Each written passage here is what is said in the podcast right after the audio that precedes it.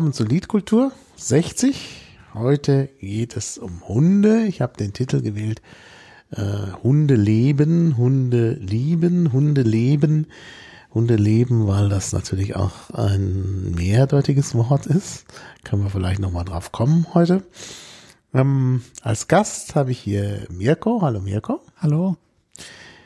Ja, Mirko, wir fangen mal an mit einer Vorstellung. Wer bist du eigentlich? Und dann auch gleich, was hast du mit Hunden zu tun?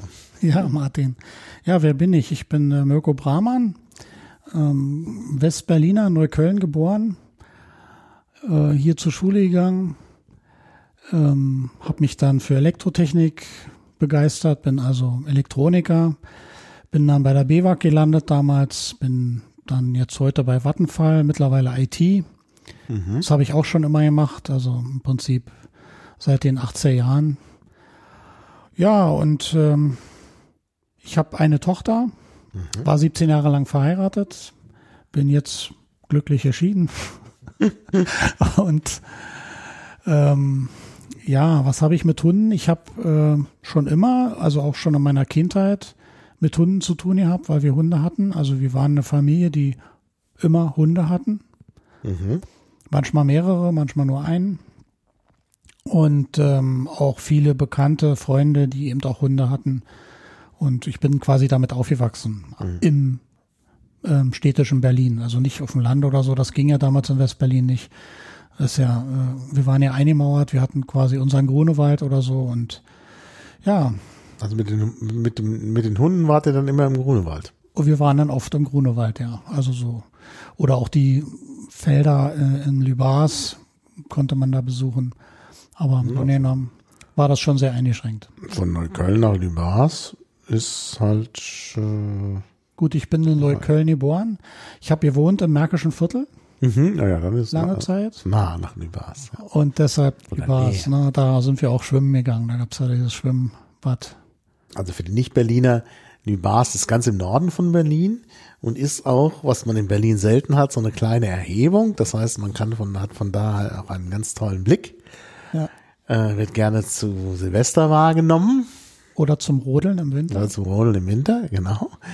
Und äh, Neukölln liegt eher im Süden, beziehungsweise ist ja ein, inzwischen auch ein sehr flächenmäßig sehr großer Bezirk, wo eben noch andere äh, Ortsteile dazugehören. Ich weiß nicht, ob du jetzt richtig aus dem Zentrum, also aus Rixdorf bist. Rixdorf, ja. Ah, ja. Also Rixdorf äh, haben wir ah, ja. gewohnt damals, als ich ein Kleinkind war.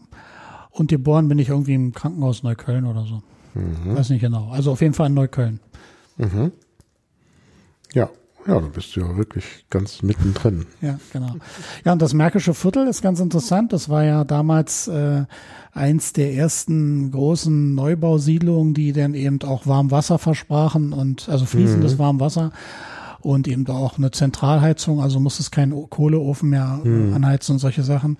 Und das war dann eben doch für viele äh, Grund genug, dahin zu ziehen. Mhm. Also wir sind da hingezogen, da waren die Häuser noch im Bau. Ich konnte damals aus meinem Kinderzimmer quasi das Nachbarhaus sehen, wie es entstanden ist. Ah ja. Also wie die Betonplatten aufeinander gestapelt wurden, so Lego-mäßig. Mhm. Das war ganz spannend.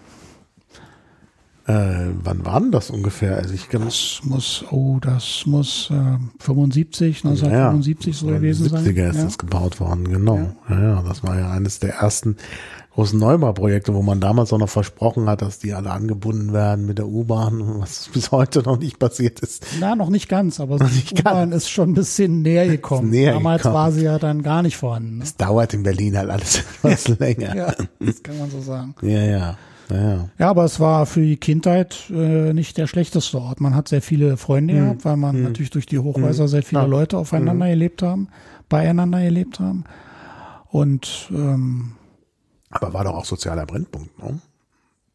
Ja, es gab Phasen, wo es dann immer mal Probleme gab, aber nie so extrem, äh, wie man das ähm, jetzt, sagen wir mal, aus anderen Bezirken kennt, zum Beispiel in Westdeutschland, da gibt's ja richtig extreme. Äh, Weiler und so in Köln. Ja, ja, das ist ja aber die gleiche Zeit. Das ist auch die 70er Ja, aber Jahre. das ist im Märkischen Viertel nicht. Also man kann zum Beispiel heute äh, ins Märkische Viertel fahren, kann ich auch wirklich empfehlen. Da gibt's immer donnerstags, den letzten, Mo letzten Donnerstag im Monat, gibt es in der Musicbox so Konzerte von, von Musikern, die da auftreten. Mhm. Und das fängt, glaube ich, um 19 Uhr an und ähm, da kann man einfach hingehen, kostet nichts. Und das habe ich jetzt in letzter Zeit ein paar Mal gemacht. Das war eine ganz interessante Erfahrung, weil man da nach langer Zeit wieder an so einen Ort zurückkommt, mhm. äh, wo man aufgewachsen ist. Mhm. Und das ist eine super friedliche, multikulturelle äh, Veranstaltung äh, im Märkischen Viertel. Also das ist, ah ja. ist eigentlich schön irgendwo. Es sind zwar die Hochhäuser da, die jetzt vielleicht nicht unbedingt so schön sind, aber es, ist, mhm. gibt ganz viele Bäume, es ist eben multikulturell und also ich kann das nur empfehlen, da mal hinzugehen. Mhm. Ja, den werde ich mal machen. Also ich ich äh, äh, war nie im Märkischen Viertel. Das ist sehr interessant, weil ich sonst wirklich in Berlin sehr rumgekommen bin. Und ich habe ja, gut, ich habe ja viel Wahlkampf gemacht für die Piraten. Werde es auch wieder tun, mal äh, darauf hinzuweisen. Äh, und also das, ich kann immer Leute überraschen. Ich habe neulich irgendwo, ich glaube, das war mit einem Menschen irgendwie in Göttingen gesprochen und dann sagte er, ja, ich war da in der und der Straße, das wirst du nicht kennen, doch, sag ich, da habe ich Plakate aufgehängt. Und dann wusste ich sogar, dass die Straße benannt ist nach einem ganz berühmten Orientalisten und dann war der komplett geflasht, was ich alles weiß. Aber das liegt eben daran, dass man eben durch den Wahlkampf auch sehr rumkommt. Hm. Und ich, mich interessiert das auch sowieso, äh, wie, wie die Welt äh, um mich herum aussieht. Und ich habe im letzten Jahr, und das werde ich dieses Jahr wieder machen, weil es so großen Spaß gemacht hat, ich bin, also ich bin ja eigentlich kein Autofahrer. Ich fahre ja immer mit öffentlichen Verkehrsmitteln. Ich bin aber Eigentümer eines Autos, das ich dauerhaft verliehen habe. Und ich habe im letzten Jahr über Ostern mir dieses ähm, Auto sozusagen zurückgeliehen, wenn man das so sagen kann, und bin halt Ostern rumgefahren, so in den Außenbezirken von Berlin was sehr schön ist, weil man halt, äh, ähm, äh, weil halt Ostern in den Außenbezirken nichts los ist. Also es ist wirklich, also man, man fährt und fährt und es, es kommt einem kein Auto entgegen und so. Und da habe ich mir ein bisschen den Süden angeschaut von Berlin, also in Gegenden, also ich war da in Gegenden, wo ich sonst nie hingekommen wäre. Das war halt sehr interessant. Und ähm, das mache ich hatte mir halt schon vorgenommen, dass ich das diesmal im Norden mache und das Märkische äh, Viertel ist dann auf jeden Fall dran. also ich kann dir das an. gerne auch zeigen, dass ah, man ja. vielleicht mal einen Termin macht, vielleicht lädt man noch ein paar Leute ein und dann zeige ich euch das ja. Märkische Viertel. Ja, gern. Ja, also da gibt's ja viele Sachen, die es äh, vielleicht heute nicht mehr gibt. Zum Beispiel gab es mhm. damals einen Abenteuerspielplatz. Mhm. Das ist mhm. ja eine, ich weiß gar nicht, ob es sowas überhaupt noch gibt heute. Keine Ahnung. Ja, weiß ich nicht. Also ich glaube, das ist nicht mehr erlaubt. Das war damals ja sehr. Äh, mhm. Also das war wirklich so ein großer Platz, ja. wo man Holz abgeladen hat. Dann hat mhm. man Nägel und Hämmer verteilt und dann durften die Kids machen, was sie wollten. Ah ja. ja, ja. Wirklich machen, was sie wollten. Mhm. Also waren schon auf sich da, aber mhm. äh, die haben eben nur das Schlimmste verhindert. Ne? Naja, gut, es sind dann nicht so viele junge Familien nachgezogen ins Märkische Viertel. Ich denke, diese Spielplätze sind dann auch verwaist. Also ich sehe das bei mir hinterm Haus. Mhm. Da ist eben auch, ich wohne ja in so einem Bau von 1977, also sogenannter Berliner Neubau, was natürlich heute nicht mehr neu ist. Ähm, und hinterm Haus ist halt so eine Art Wohnpark. Da mhm. waren mal Hinterhäuser, die hat man halt nicht, man halt alles abgerissen. Und dann gibt's halt diesen Wohnpark. Und diesen Wohnpark ist so ein Bolzplatz, ein eingezäunter Bolzplatz und ein Sandkasten. Und ich habe, ich wohne da jetzt nun schon seit der Jahreswende 99, 2000, also 18 Jahre. Und äh, ich habe zweimal Kinder auf dem Bolzplatz gesehen, in der ganzen Zeit. Gut, ich bin nicht immer da, aber zweimal. Und äh, ich habe auf, in dem Sandkasten nur einmal Leute gesehen, die den Sand erneuert haben. Aber Kinder habe ich da nie gesehen. Das liegt eben daran, dass die Bewohner auch in meinem Haus, also die Kinder sind alle weg. Da sind, sind ist aber sehr unterschiedlich. Also ich wohne ja jetzt in Pankow. Ja, ja gut. Also Pankow Alt Pankow sagt man eigentlich, mhm. der S-Bahnhof heißt S-Bahnhof äh, Heinersdorf. Und da in den ist so eine alte Arbeitersiedlung. Die Wohnungen sind relativ klein. Ähm, da wohnen unglaublich viele Kinder. Also was das da an ja Kindern hinzieht, ist, ist ja, ja jetzt schon fast Speckgürtel. Ja, also ja. Da, naja, wer ins Grüne zieht, zieht nach Pankow, wenn er nicht ins Speckgürtel zieht. Kann, Speckgürtel kann sich nicht jeder leisten. ja, ja, ja. Das ist halt der Unterschied. Und äh, hier, äh, also in Schöneberg ist man halt Innenstadt sozusagen. Und da ist natürlich, da hat dieser Bevölkerungswechsel nicht stattgefunden. Da ziehen keine jungen Familien hin. Also im Gegenteil, äh, wenn bei mir jemand, also ich wohne ja in so einer Multikulti-Zone, wenn bei mir jemand auszieht, sind das meistens äh, äh, türkische Familien, bei denen einfach die Familie zu groß geworden ist und zwei Zimmerwohnungen passen dann halt auch nicht mehr so viele. Und die werden ersetzt durch russische Rentner. Also Russisch Mhm, ist jetzt vielleicht falsch, weil das oft äh, Russland-Deutsche sind oder Deutsche aus Kasachstan, die halt immer äh, auch äh, deutsche Namen haben, nur seltsam geschrieben oft, weil die halt durch die Transliteration aus dem Kyrilischen dann eine komische Form angenommen haben. Äh, und äh, äh, das ist schon also sehr interessant. Und das sind halt dann, also gerade bei mir im Haus, als ich da eingezogen bin, waren da überwiegend türkische Familien äh, und alte Deutsche. Und jetzt, ja, die alten Deutschen sind größtenteils noch da, die sind nur noch älter geworden. Und äh, die türkischen Familien sind, sind ersetzt worden durch russische Rentner. Also mh, von daher habe ich eher das Gefühl in Nordschöneberg, dass äh, das äh, Alter, das Durchschnittsalter steigt. Ja, das wird so sein. Naja, Ist bei uns ein bisschen anders. das in ist in Pankow. Pankow sicherlich auch. Also sehr, sehr zweigeteilt, würde ich sagen. Mhm. Es gibt natürlich viele Leute, die eben älter sind, und, Mhm. aber es gibt un unglaublich viele Fa- Familien, die neu dazugekommen sind. Und das ist eine sehr schöne Mhm. Also Mischung. wir ja auch. Jetzt, wo wir sind, in diesem Haus ja, an der Schönhauser Allee, äh, sind überall Familien mit Kindern. Und da hat man eben genau den, auch den Eindruck, dass wenn irgendwo was leer wird, dann ziehen alte Leute aus oder sind gestorben und es kommen halt noch mehr junge Familien hier hin. Also es ist ganz erstaunlich. Obwohl das hier ja an der Schönhauser Allee gar nicht mal so familiengerecht ist, wie vielleicht in Pankow, wo sehr viel mehr grün ist. Aber hier im Prenzlauer Berg ist natürlich nichts grün. Also, Also ich bin nach Pankow gezogen. ähm, Tochter hatte ich ja schon, das war ja schon quasi erledigt. Äh, aber weil ich eben wieder einen Hund haben wollte. Weil Ja. auch für Hunde ist sind es, wir endlich beim Thema. auch für Hunde ist es in Pankow natürlich unglaublich schöner Mhm. als jetzt in der Innenstadt. Ne? Ja, da sind wir auch gleich bei der ersten, beim ersten Fragekomplex, den ich hatte. Äh, also du hattest ja schon gesagt, du seist durch deine Familie auf den Hund gekommen. Das war meine erste Idee für einen Titel, aber auf den Hund gekommen ist halt sowas Negatives. Ja. Das klingt jetzt nicht so gut. Ähm, also, und gerade jetzt, weil du sagtest, Märkisches Viertel, das ist ja schon, also natürlich schon, da ist noch ein bisschen grün, das ist klar, weil das ja schon ein Randbezirk ist. Aber Hunde in der Großstadt, geht das überhaupt?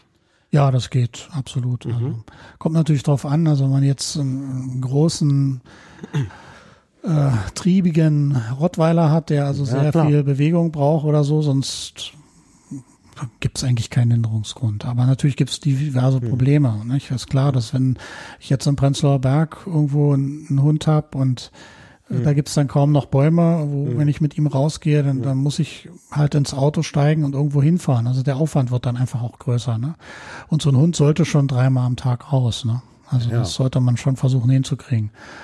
Und ähm, ansonsten haben Hunde da jetzt nicht das große Problem mit. Also wenn man jetzt zum Beispiel am Wochenende dann die Gelegenheit nutzt und den Hund auspowert, dann ist das kein Problem, in der Stadt einen Hund zu halten. Na, wenn man einen Hund auspowert, muss man sich selbst ja auch auspowern, ne? Naja, da gibt's natürlich Methoden. Also das, äh, ich habe das zum Beispiel mal mit Fahrrad gemacht. Du kannst mit einem Hund nicht mithalten. Also man muss ja wissen, Ja, ja. Dass, dass ein Hund mehr laufen kann als ein Pferd. Ja, ja, klar. Ja. Ja, also die sind ja die absoluten Weitläufer. Aber ich denke, der Vorteil von so einem Hund ist doch, dass man immer raus muss und dass man sich selber auch, also man dann vielleicht mit dem Fahrrad oder vielleicht nicht so schnell wie der Hund, aber dass man sich doch auch mehr bewegt. Und das ist ja eigentlich gesundheitsfördernd. Auf jeden Fall. Also es ist ja auch längst erwiesen, dass Menschen, die Hunde haben, länger leben. Da gibt's definitiv einen Zusammenhang. Aber ich meine, ich will dir jetzt nicht zu nahe treten, aber ich meine, ähm, du siehst eigentlich immer gleich aus. Also jetzt hättest du ja mit dem Hund irgendwie vielleicht schlanker oder sportlicher sein müssen. Schlank hat ja nichts mit länger Leben zu tun. Nee, das Also ist schon du- richtig. wenn du jetzt- ist schon richtig, aber mehr Bewegung führt ja dazu, dass man äh, Nicht zwangsläufig. nicht zwangsläufig. Nein, das, das ist so ein Aberglaube, da gibt's ja diverse, zum Beispiel das dass äh, zu viel Eier essen den Cholesterinspiegel hochtreibt und so weiter, ja, ist ja mittlerweile alles in Frage gestellt. Frage gestellt, ja. Wir haben eigentlich, haben wir zurzeit nur in unserer Gesellschaft ein Zuckerproblem, hat man mittlerweile festgestellt. Und das Mhm. gebe ich auch zu, ich habe ein Zuckerproblem, ich arbeite daran. Aber es ist schon so, wenn du einen Hund hast, hast du definitiv mehr Bewegung. Mhm. Du nimmst nicht unbedingt ab deswegen. Also das ist vielleicht eine Begleiterscheinung, aber Mhm. es kommt auf viele andere Dinge drauf an.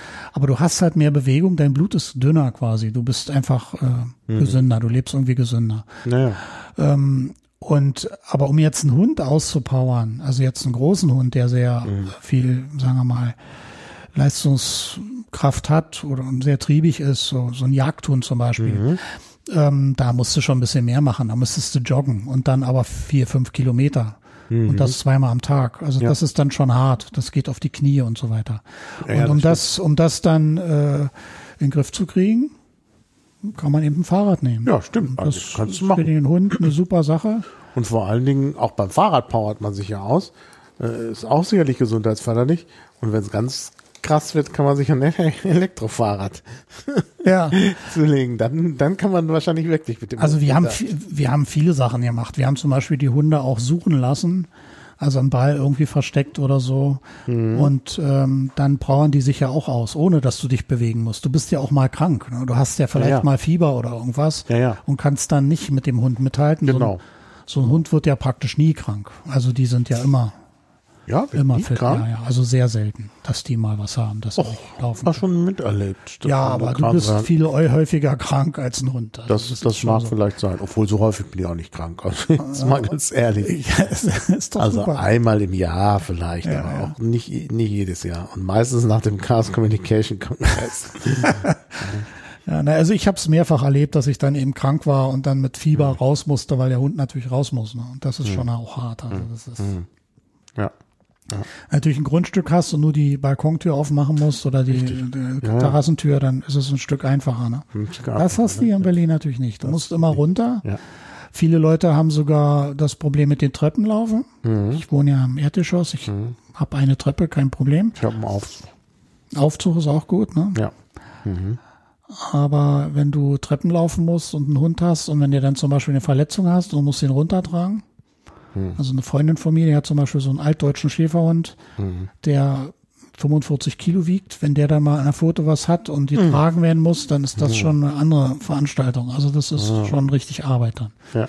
Ja. Also so ein Hund ist auf jeden Fall ähm, ja Aufwand und auch Kostenfaktor. Ja, da wollte ich jetzt auch mal nachfragen. Also Aufwand, hast du schon gesagt. Wie ist das denn mit den Kosten? Ich meine, was kostet das? Also Ich meine, ein Hund, also erstmal vielleicht auch äh, einen Hund zu kaufen, ist natürlich die eine Sache.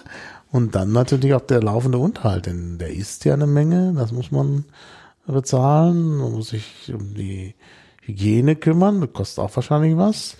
Dann kann ich mir vorstellen, du sagst, er ist selten krank, aber wenn er dann doch krank ist, willst du ihn ja dann nicht irgendwie leiden lassen. Das heißt, du gehst zum Tierarzt. Was kostet das? Ja, ich kann da gerne zahlen. Ja, sag also, mal ein paar Zahlen, das ist doch interessant. Also du zahlst hier in Berlin 150 Euro Ja, Steuer Steuer. im Jahr, einmal im Jahr. Ich weiß nicht, ob sie es jetzt geändert haben. Ich glaube, sie haben es ein bisschen erhöht. Mhm. Vor kurzem waren es noch 150 Euro, aber seit Februar haben wir, glaube ich, ja, neue Tarife.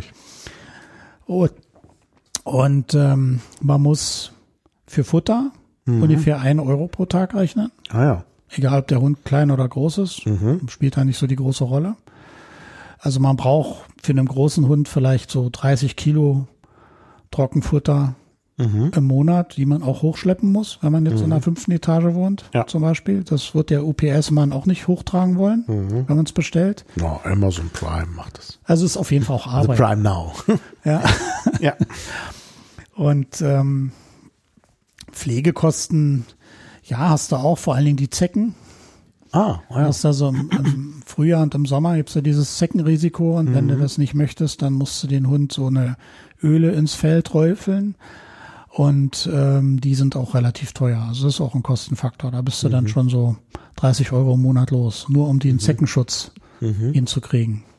Das ist tatsächlich so schlimm. Ja, also wenn du jetzt, ich bin ja als Rettungshundeführer sehr viel in Wäldern und so weiter unterwegs Mhm. in Berlin gewesen. gibt's viele Zecken. das Da hast du auf jeden Fall ein Zeckenproblem. Und äh, selbst mit diesen Ölen, also zum Beispiel Frontline ist so ein Produkt, äh, hast du dann trotzdem ab und zu Ja. mal eine Zecke, Zecke drin. Ne? Und da gibt's alle möglichen Methoden und die helfen alle nicht. Das letztendlich musst diese teuren Produkte kaufen, die helfen dann Ja, einigermaßen. oder nach den Zecken gucken und rausziehen. Ja, bloß du siehst sie ja erst, wenn sie sich schon vollgesaugt haben. Mhm. Und äh, in dem Augenblick ist es ja dann schon unangenehm. Ja, Außerdem das ist unangenehm, aber, aber die Infektion, so es zu einer Infektion kommt, ist ja schon beim ersten Biss. Also ist ja dann egal, ob die sich dann auch noch vollsaugen. Also, es, also wenn wir jetzt über Krankheiten reden, Ja, gut. äh, bei Hunden ist ja auch ein, ein eigener Themenkomplex. Ne? Mhm. Also es gibt ja ein paar ganz gefährliche Krankheiten für Hunde, aber die Zeckengeschichten, also da gibt es zum Beispiel die Borreliose, die ist, Die gibt's. die, da kann sich der Hund natürlich infizieren mit. Ja, aber das ist ja eine bakterielle Krankheit, die kriegst du ja schnell weg. Ja, aber die wirst du gar nicht merken, weil der Hund gar nicht so lange lebt, dass du sie merken würdest. Aha. Ja, also diese Borreliose entwickelt sich ja erst nach langer Zeit. Also die wird erst zum Problem Ah ja. nach zehn Jahren oder Naja, manchmal sicher. länger. Ja, ja, stimmt. Das Das, ist ja das Problem sein, bei Menschen. Ja, ja. Mhm. Und äh, insofern trifft das Hunde in der Regel nicht. Also das ist, da macht man kann es auch nicht impfen.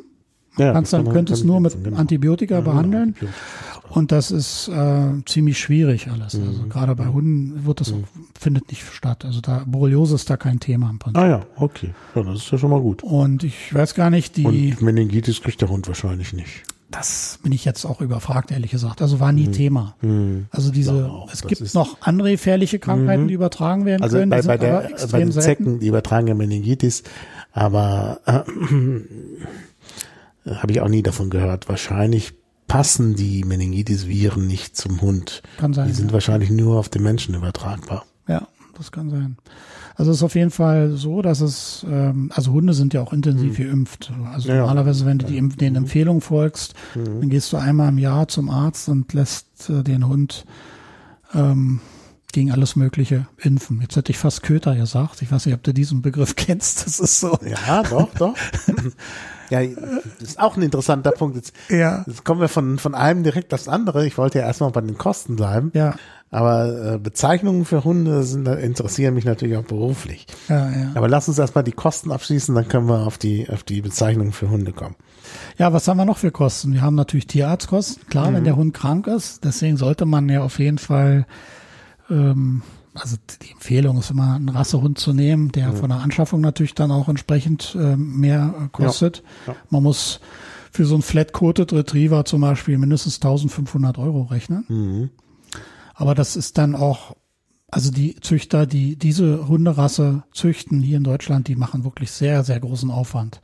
Also da werden die Stammbäume verfolgt und welche, welches Tier wird da mit wem gekreuzt, so damit es kein, damit der Genpool erhalten bleibt und solche Ja, Sachen. Also richtig kompliziert und sie machen richtig Aufwand. Mhm. Und da sind die Kosten dann auch gerechtfertigt. Also die Züchter verdienen damit kein Geld. Das sind wirklich Liebhaber, die diese Tiere erhalten. Man muss ja auch wissen, dass die, die Rassen gar nicht so einfach zu erhalten sind.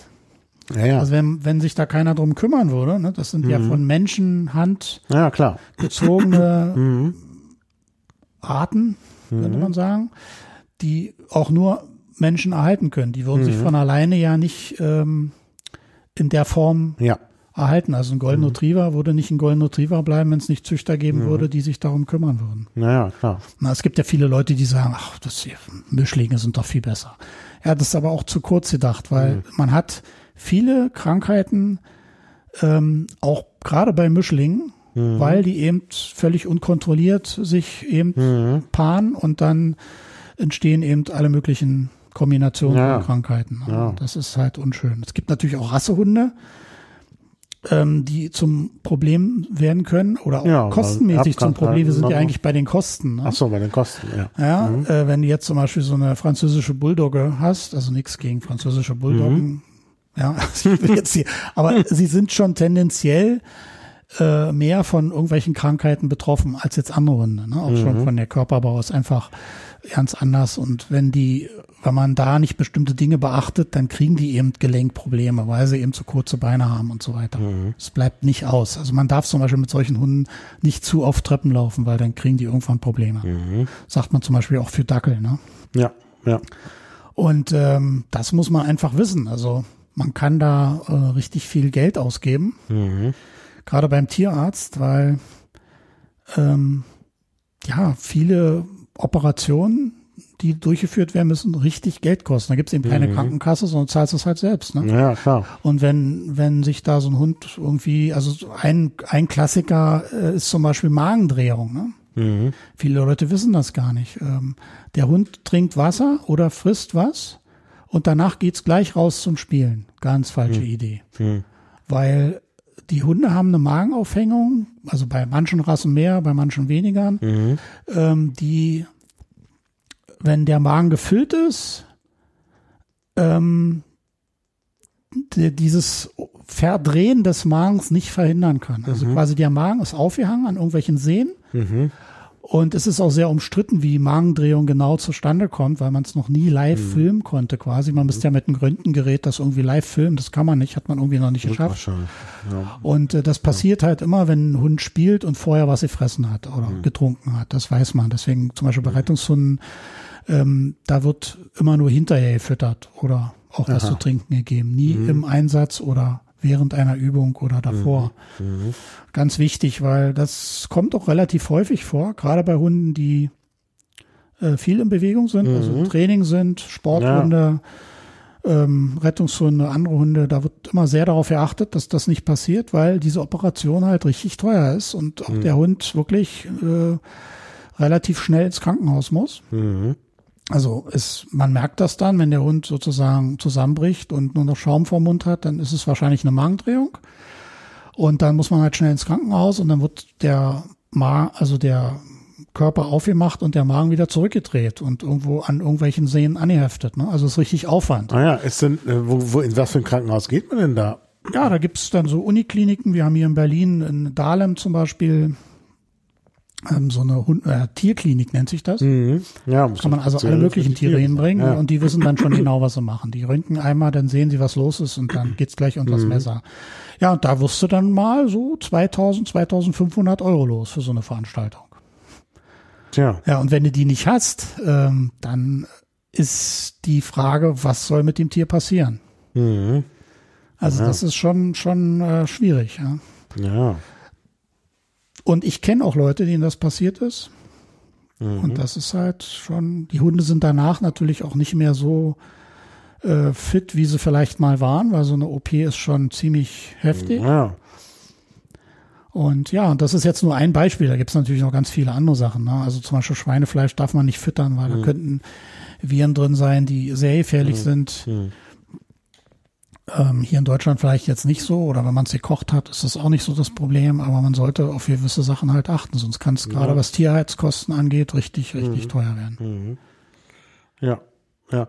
Und ähm, wenn man so einen Hund kauft, du hast ja vorhin schon mal einen Preis genannt, ist es denn leicht, an so einen Hund zu kommen? Denn ich meine, Rassehunde, die extra gezüchtet werden müssen, da ist da ja vielleicht auch eine größere Nachfrage als Angebot.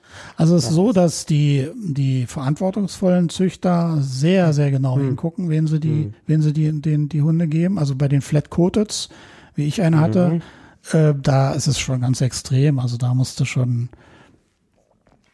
ja, da, da wirst du wirklich genau gemustert von den Züchtern in der Regel, bevor du da so einen Hund kriegst. Also das sind wirklich Liebhaber von dieser Rasse. Ja, das sind also Ja. Freaks die geben ihre Hunde nicht so einfach her. Ja, und dann gibt's natürlich in Polen, hört man immer wieder diese Märkte, wo dann eben ähm, Hunde meist unter erbärmlichen Bedingungen äh, gezüchtet wurden. Die kann man da irgendwie preiswert kaufen. Das ist natürlich nicht das, was was ich hier vertreten will. Das ist also man sollte niemals einen Hund unter diesen Bedingungen kaufen, Ja, ja, klar. weil damit fördert man im Prinzip nur diese ja diese diese Züchtermafia. Mhm.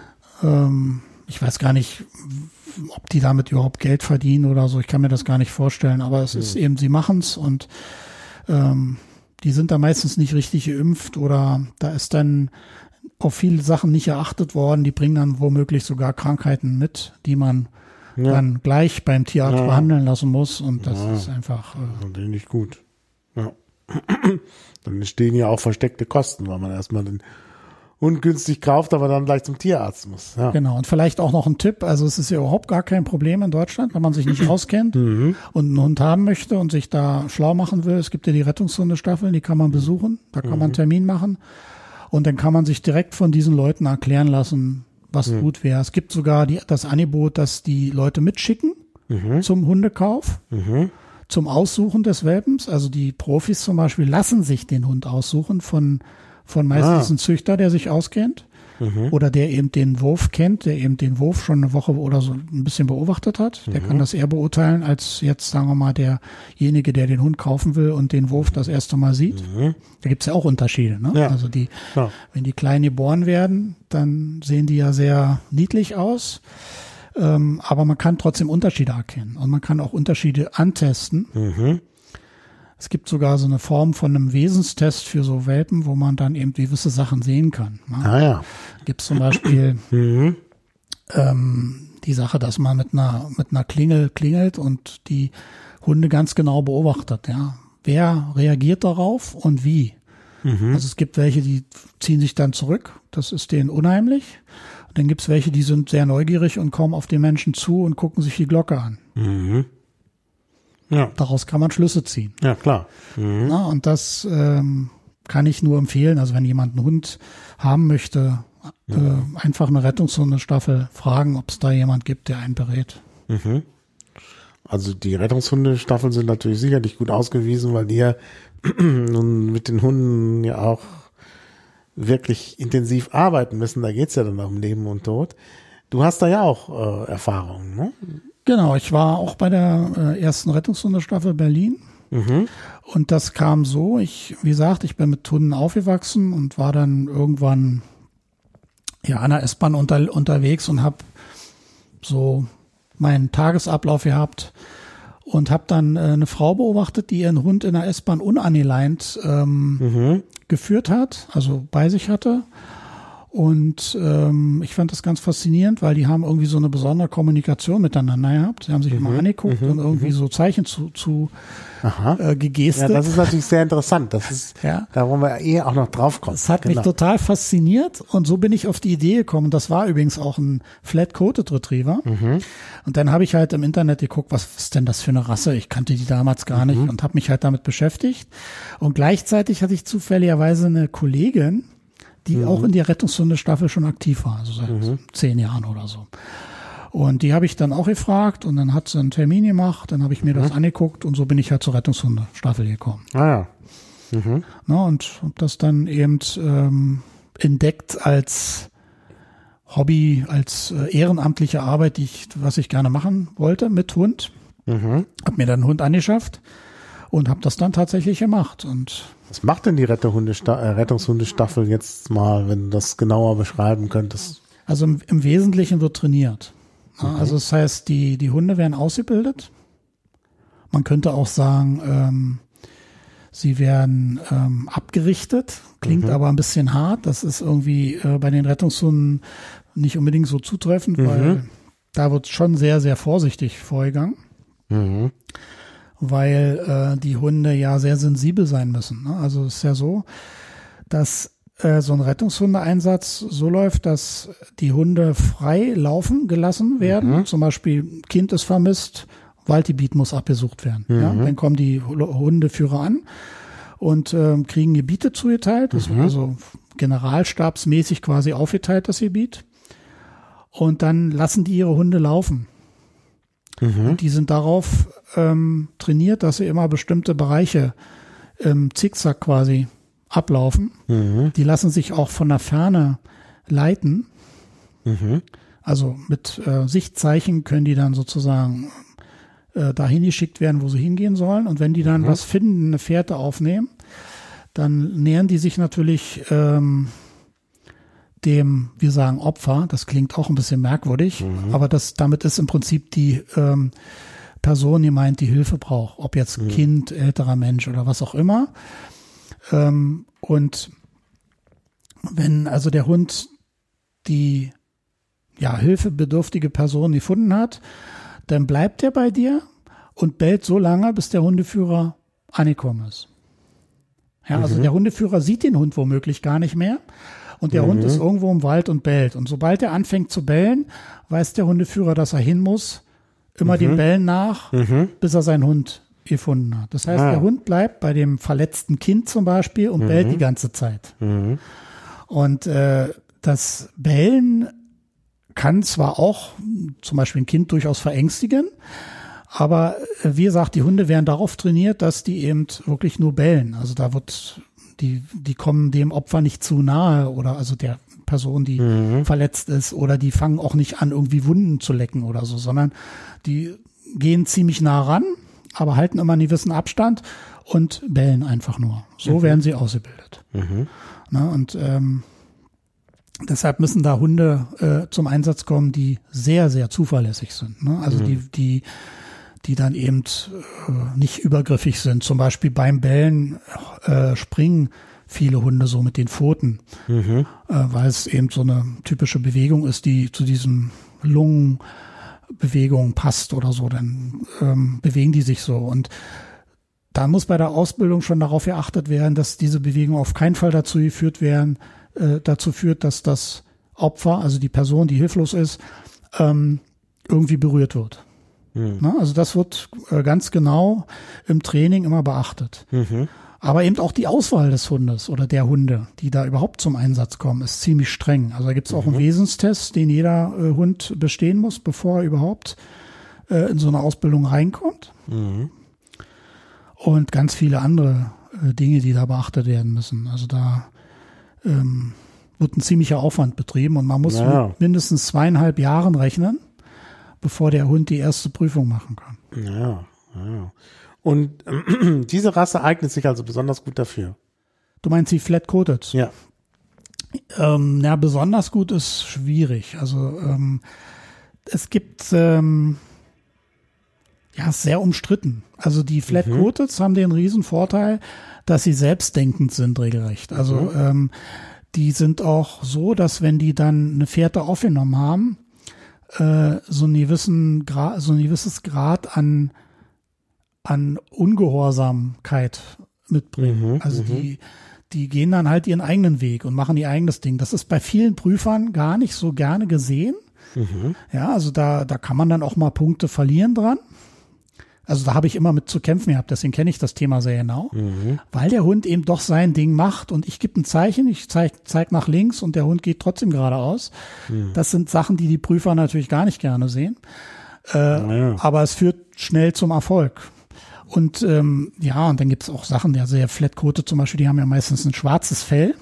Mhm. Also es gibt braune und schwarze. Ja, habe ich gerade gesehen in der Wikipedia. Und äh, mhm. die Schwarzhaarigen haben natürlich ein Riesenproblem im Sommer. Mhm. Also wenn du ein Trümmerfeld hast, so, so ein Trümmerberg, dann äh, äh, knallt dir die Sonne darauf, weil du da keinen Schatten hast. Da sind keine Bäume. Mhm. mhm. Und äh, die Hunde heizen sich extrem schnell auf. Ja, also das ist ja. auf jeden Fall ein Riesenproblem. Es gibt durchaus andere Rassen, die da nicht so betroffen sind von. Und äh, es gibt auch andere Rassen, die eben andere Eigenschaften haben, die schneller zum Erfolg führen, sage ich mal. Hm. Also zum Beispiel die Malinois, das sind diese, wir sagen immer Mallis, das sind diese belgischen Schäferhunde, mhm. ähm, die sind eben auch sehr gut geeignet, weil sie super sensibel sind und äh, sehr gut ausbildbar sind und ja. die führen, ich sag mal, schneller zum Ergebnis oder zum mhm, Erfolg. Mhm. Also man kann mit denen relativ schnell dann Prüfungen bestehen. Mhm. Na, es kommt immer darauf an, du musst diverse Prüfungen bestehen, um überhaupt Rettungshund, um den Hund eben als Rettungshund führen äh, zu dürfen und erst dann kannst du überhaupt in Einsätze kommen. Mhm. Also ohne diese Prüfung geht gar nichts. Ja, klar. Ja. Na, das ist also alles geregelt, sogar nach DIN. Da gibt es also eine mhm. DIN-Norm, wo das alles geregelt ist. Ja, interessant. Aber da hätte ich fast damit gerechnet, dass es so ist. Ja, ja. Denn ich meine, das ist ja klar. Das funktioniert ja nur, wenn das auch mit den Hunden letztlich, wenn, wenn die auch das tun, was man von ihnen will. Und das muss man natürlich vorher prüfen.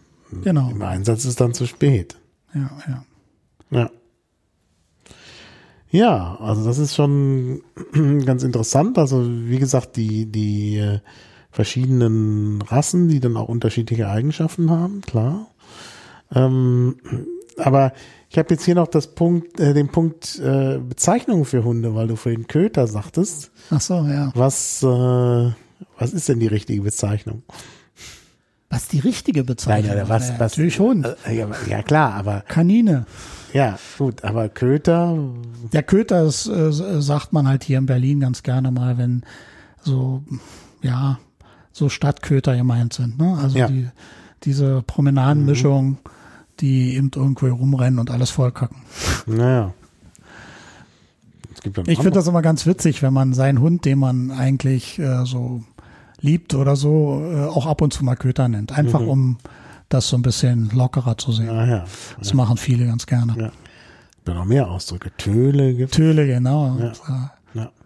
Und, äh, ja. Ah, Töle ist schon richtig böse. Das Richtig ist böse? ja, ja, Töle ist schon. Ah, ja. Das ist schon, wenn du so kurz davor bist, eine Zeitung zu werfen, weil der jetzt gerade wieder irgendwas vom Tisch geholt hat oder so. Ah, ja. Ja, also die haben auch schon eine ganze Menge Blödsinn im Kopf, Hunde. Ne? Das ist einfach so. Naja, aber ich denke, dass du deinen Hund gut im Griff hast, wie ich dich kenne. Also, Naja, die sind schon, also du hast immer, immer Fälle. Ne? Also meiner hat zum Beispiel mal gerne Brot geklaut. aha. Und wenn ich mal vergessen habe, das Brot wegzupacken, also so, so ein frisch gekauftes Brot, ich meine, ist jetzt nicht so schlimm, dass, dass das mal geklaut wird. Das kostet irgendwie zwei Euro oder so. Das Ja, wäre ja. nicht das Thema. Aber das Problem war, der hat das halt komplett, komplett weggefressen. Ne? Ja, aber ist das Und dann hat er das Kotzen gekriegt davon. vermutlich, weil das ja auch Und dann so wird's richtig unangenehm. Naja. Also das ist dann schon, und das hat er halt immer wieder gemacht. Ja, aber warum? Wenn Ja, muss das- er merken, dass es nicht gut ist, wenn er gleich kotzen muss. Nee, das, äh, das ist ja nicht so. Also Hunde haben ungefähr einen, einen Kurzzeitspeicher von zehn Minuten. Mhm. Also egal, was du mit dem Hund machst, nach zehn Minuten hat das vergessen. Ja, aber dann werden sie nicht lernfähig. Wenn sie halt Ja, manche Sachen bleiben länger hängen, aber so diese, diese Dinge, also wenn du ihn zum Beispiel maßregelst, weil er das Brot gefressen hat, das ist zehn Minuten später wieder weg. Ja gut, die Also unangenehmen Hin- Dinge. es, es hat keinen Sinn, ihn überhaupt zu maßregeln. Das ist Mhm. ja, das kann kann äh, Typ Mensch schon ziemlich auf die Palme bringen. ja, aber das kann ja nicht sein. Denn wenn du einen Hund erziehen kannst, dann muss das mit den Maßregeln ja auch funktionieren. Und bestimmte Dinge macht ja dein Hund dann nicht mehr. Der, der, der kackt dir ja nicht die Wohnung voll. Nee, dieses Einmal. Erziehen funktioniert ja nur über, über positive Bestätigung. Ah. Das heißt, äh, dieses Negative Mhm. funktioniert vielleicht auch manchmal das eine oder andere, aber in der Regel nicht. Also Mhm. da hast du keine Chance. Wie gesagt, die vergessen das Negative. Zehn Minuten später ist es wieder weg. Mhm. Das Positive vergessen sie nicht. Ja, es kommt immer drauf an, wie. Ja, also Ah, ja. es gibt ähm, es gibt auch negative Dinge, die ein Hund niemals vergisst, selbst wenn sie nur einmal passiert sind. Also zum Beispiel hatte ich den Fall, ich habe ein Bügelbrett äh, an der Wand zu stehen gehabt hinter einer Tür.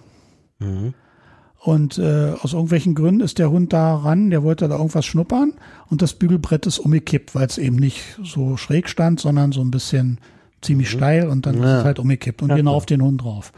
Der hat jahrelang mit diesem Bügelbrett ein Riesenproblem gehabt. Er hat sich nicht daran getraut, vorbeizulaufen. Ja, Dabei ist also nicht doch. viel passiert. Also er hat sich ja nicht mal verletzt. Das ist einfach auf ihm raufgefallen. Mhm. So ein leichtes Alubügelbrett, kein, kein Thema. Aber der Hund hat ewig ein Problem gehabt. Also ich habe ewig äh, daran gearbeitet, sozusagen, ihn diese Angst vor diesem Bügelbrett zu Ja, nehmen. klar, ja, kann man nachvollziehen. Jedes Mal, wenn ich das Bügelbrett in die Hand genommen hab, ist der weggerannt, als würde er gleich äh, unter das Ja. Messer kommen oder so. Ja. Das ist krass. Ja. Und das ist nur einmal passiert und er hat sich's gemerkt. Mhm.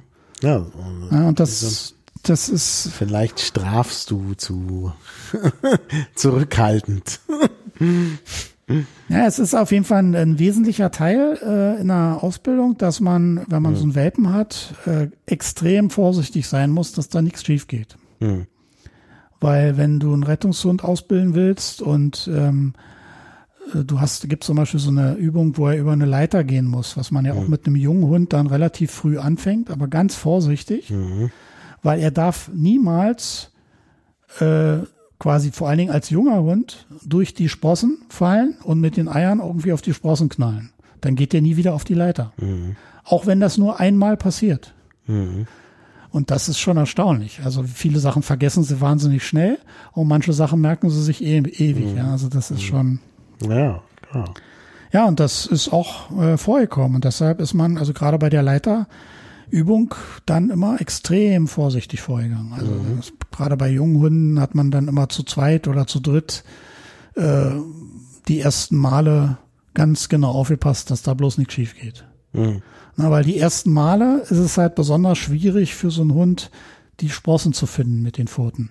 Mhm. Wenn die das ein paar Mal gemacht haben, dann geht das immer schneller. Mhm. Dann lernen die das, aber und dann passiert auch nichts mehr. Ne? Also Mhm. sie fallen dann nicht mehr rein. Aber gerade die ersten Male ist halt besonders schwierig. Und welchen Sinn hat diese Übung? Warum müssen die das können? Das ist die sogenannte Geschicklichkeit, also Mhm. die da trainiert wird. Da geht es eigentlich gar nicht um die Leiter. Also es gibt äh, kaum Fälle, wo man in einem Einsatz einen Hund auf eine Leiter schicken müsste. Gibt es zwar auch, ja, diesen Vor, also diesen dieses Vorgehen, dass man sagen, man muss jetzt irgendwo hoch und äh, es geht eben nur mit einer Leiter, dann hält jemand eine Leiter fest und der Hundeführer nimmt den Hund an der Leiter hoch und dann muss der natürlich die Leiter schon kennen. Wenn er die dann noch nie über eine Leiter gelaufen ist, dann wird er auch die Leiter nicht hochgehen. Aber es ist eine Sache, die nicht so häufig vorkommt. Aber trotzdem wird die Leiter eben, die liegt ja flach in dem Fall, ähm, benutzt, ähm, um ja die die Geschicklichkeit des Hundes auch abprüfen zu können, weil das kommt auch in der Prüfung vor. Der Naja. Hund muss also äh, alleine auf eine Rampe raufgehen, dann über die Leiter und muss am Ende der Leiter an der letzten Sprosse die Pfoten zu stehen haben und da stehen bleiben, bis er vom Hundeführer runtergehoben wird. Das ist eine Übung, die in der Prüfung so vorkommt und die gibt irgendwie 30 Punkte und wenn der die nicht kann, dann gibt es eben Punktabzug. Ja, klar. Und das ist eine von vielen Übungen, die da vorkommt.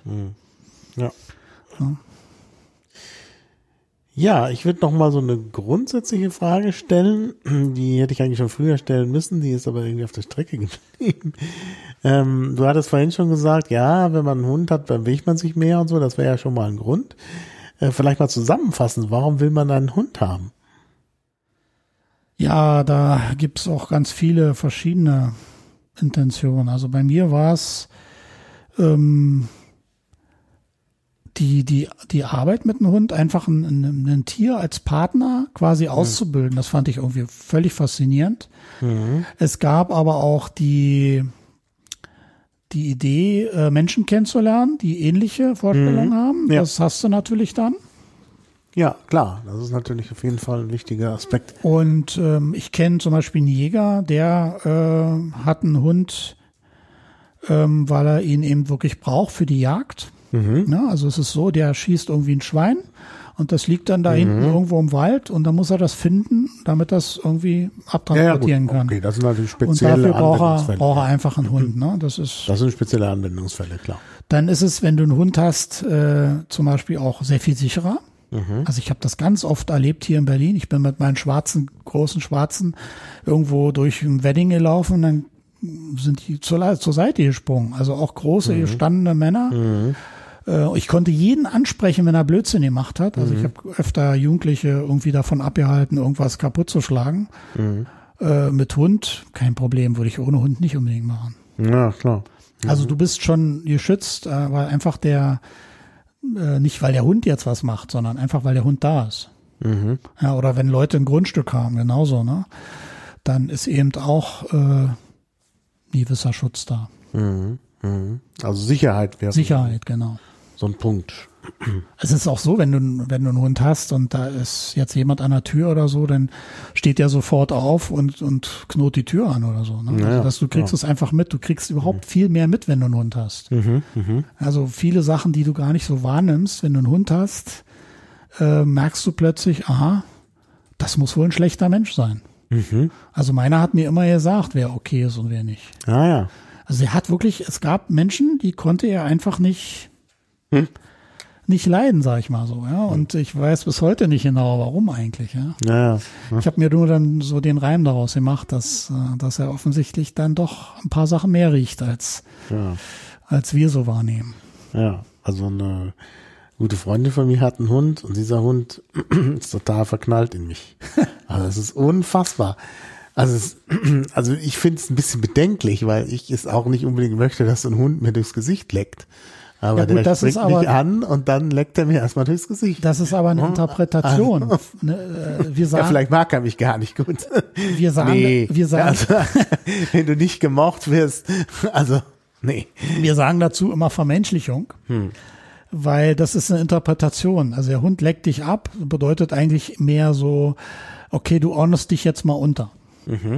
Oder, also je nachdem, wann das passiert, ja, Mhm. es, ist, es ist immer eine Frage, wer, also so, ein- so, so eine Ansammlung von Menschen und Hunden Mhm. ist für den Hund immer ein Rudel. So, und der Hund will in dem Rudel eigentlich immer wissen, wo er steht. Mhm. Ja.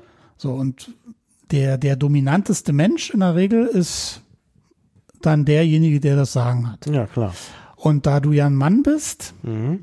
Wird es wahrscheinlich, so- also ich kenne jetzt den Hund nicht, ich müsste es mir angucken. Ja. Aber es ist sehr wahrscheinlich, dass er dich äh, quasi als die, als das Alpha-Tier sozusagen wahrgenommen hat, weil du eben so eine tiefe Stimme hast Mhm. Ja, und wahrscheinlich den Hund auch nicht gleich beachtet hast, sondern Mhm. vielleicht erstmal so ein bisschen äh, missachtet hast oder Ja, ja. ignoriert hast. Ja.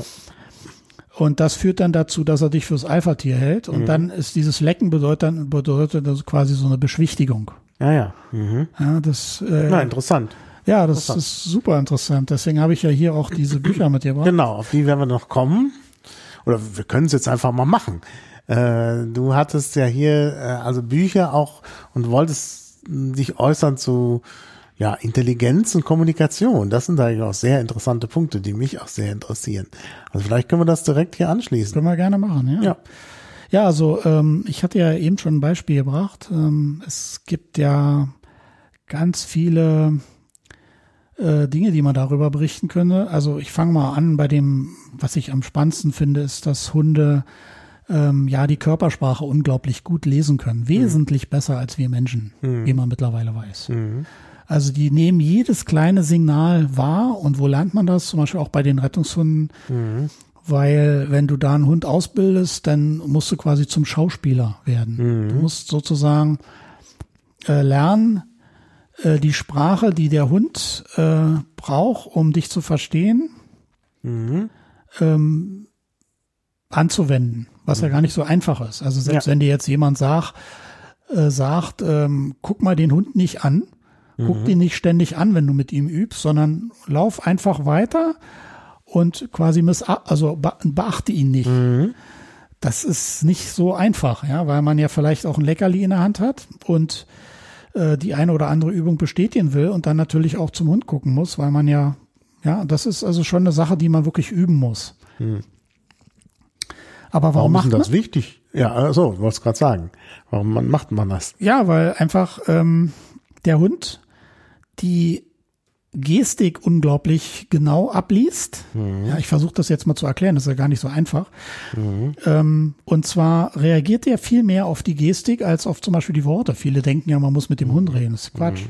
Also Hundeführer geben den Hund nur ein Kommando und dann muss er das im Prinzip, diesen Laut wahrnehmen, vor allen Dingen durch die Stimmlage, also die Höhe Naja. der, des Tons. Es ist eigentlich gar nicht wesentlich, ob du nun das oder das sagst, sondern der Hund äh, unterscheidet einfach. Also wenn du kannst zum Beispiel, ob du Sitz sagst oder ob du irgendeinen anderen Begriff dir aussuchst, zum Beispiel in englischen, äh, englischen oder in anderen Sprachen, das ist vollkommen irrelevant. Du musst nur immer das gleiche Kommando nehmen. Und möglichst in der gleichen Tonlage, weil der Hund mehr auf die Tonlage achtet. Das sind alles so Erfahrungen, die man eben über viele, viele Jahre durch Beobachtungen herausgefunden hat. Und man weiß eben mittlerweile auch, dass die Sprache, klar, um Kommando abzugeben, braucht man, muss man ja zumindest ein Wort sagen können. Aber viel wichtiger ist, wo guckt man hin? Und welche Körperhaltung hat man? Ist man angespannt? Hängt man irgendwie durch? Wo steht der linke Fuß? Wo steht der rechte Fuß? In dem Augenblick, wo man das Kommando sagt. Also dieses Zusammenspiel muss man ganz, ganz genau beachten.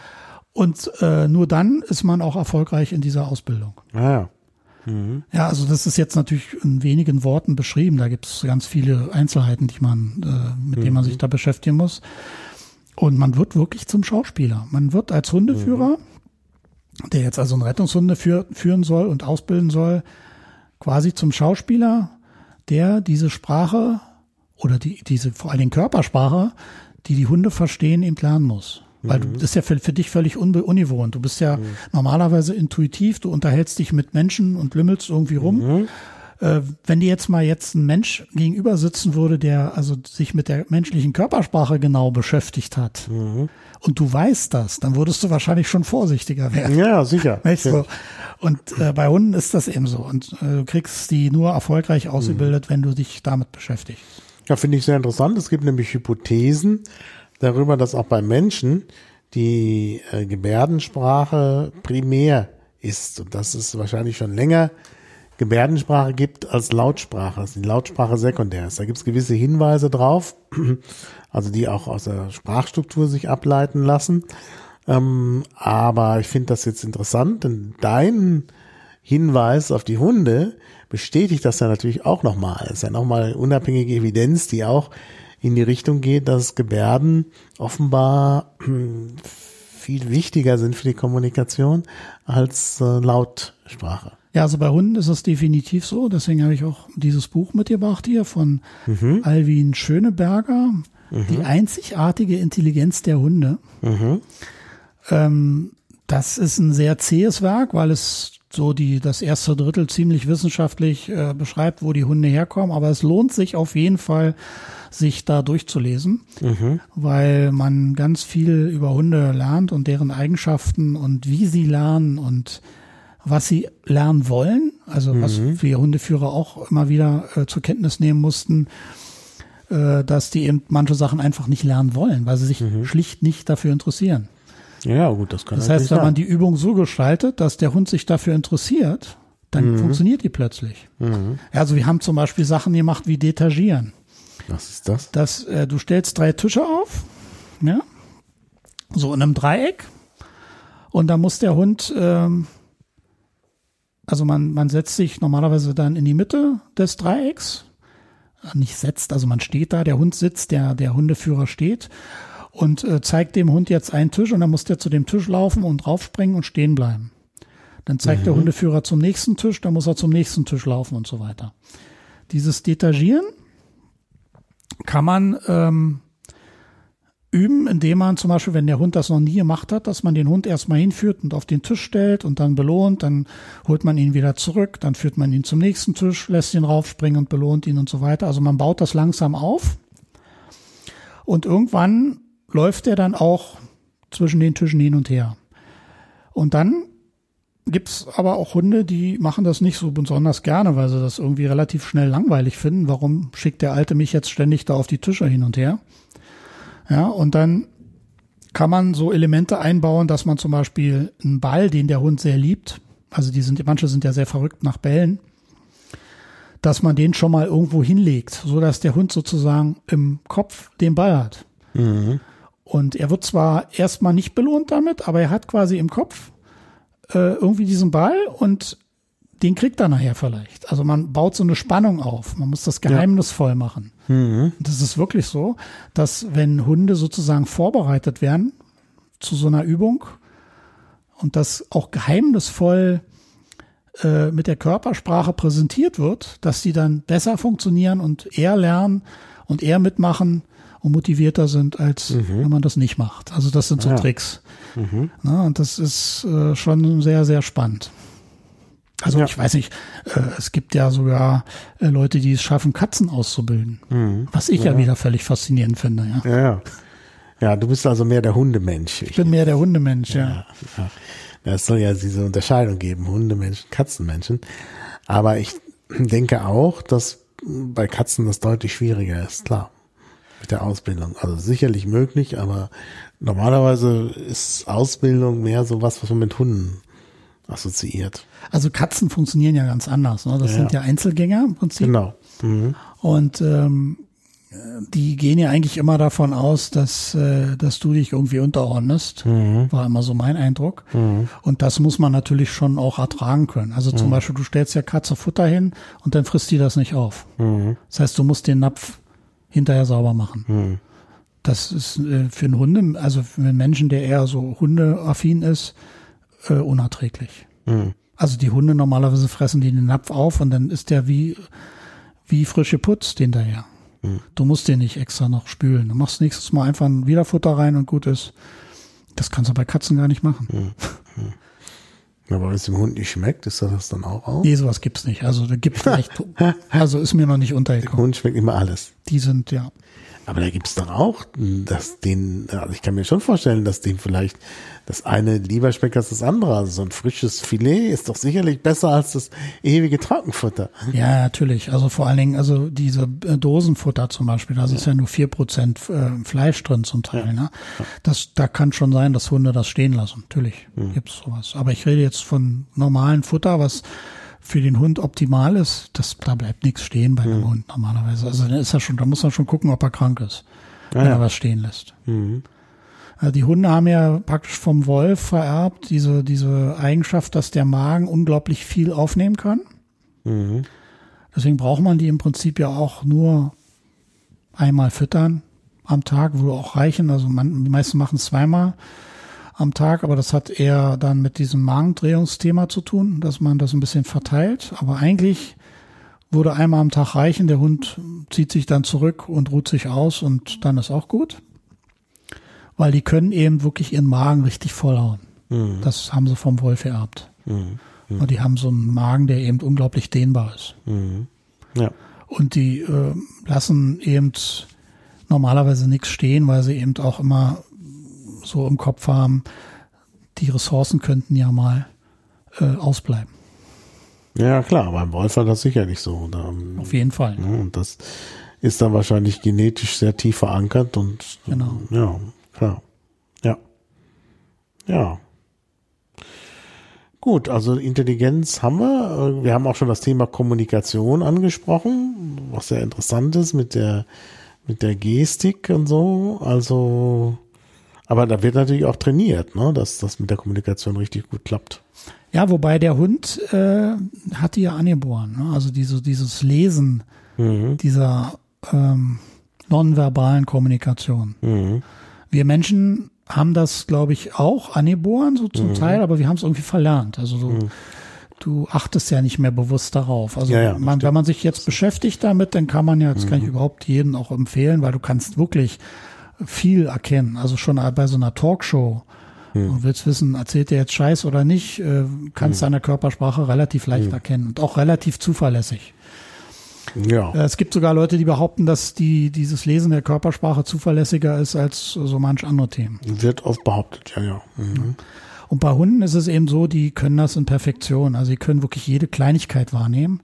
Mhm. Äh, die, äh, ist sogar so, dass die, bevor du merkst, dass du ein paar Tagen Fieber bekommst oder so krank wirst, wissen die das schon. Ja, stimmt. Das habe ich auch mal irgendwo gehört, dass Hunde äh, eben Krankheiten wittern, bevor man irgendwie die Symptome hat. Und, ja, ja. Genau, es gibt mittlerweile auch, ähm, die Russen machen das, glaube ich, ähm, die Variante, dass man eben Hunde ausbildet, um Krebs zu erkennen. Mhm. Weil diese Krebszellen irgendwie die äh, den Geruch des Menschen verändern und das Ja. kann eben ein Hund wahrnehmen und kann das dann Ja. eben zeigen.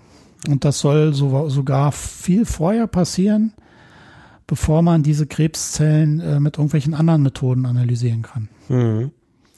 Deswegen machen sie das überhaupt, ne? Weil, also gerade bei, ich glaube, Lungenkrebs oder so war das so, dass man das im Frühstadium noch nicht so gut erkennen kann, aber der Hund kann es eben riechen.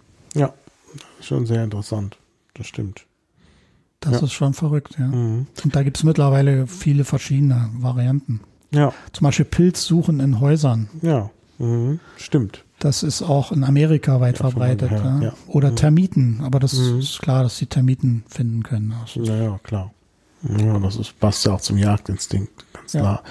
Nimmt ja auch inzwischen beim Trüffelsuchen, vor allen Dingen Hunde. Früher hat man da ja die Trüffelschweine genommen, aber die Trüffelschweine sind zu teuer und äh, sind auch schwierig. Die Trüffelschweine wollen zum Beispiel den Trüffel auch immer essen. ja, ja, ja, ja, genau. Das, das muss, da muss man sie daran hindern.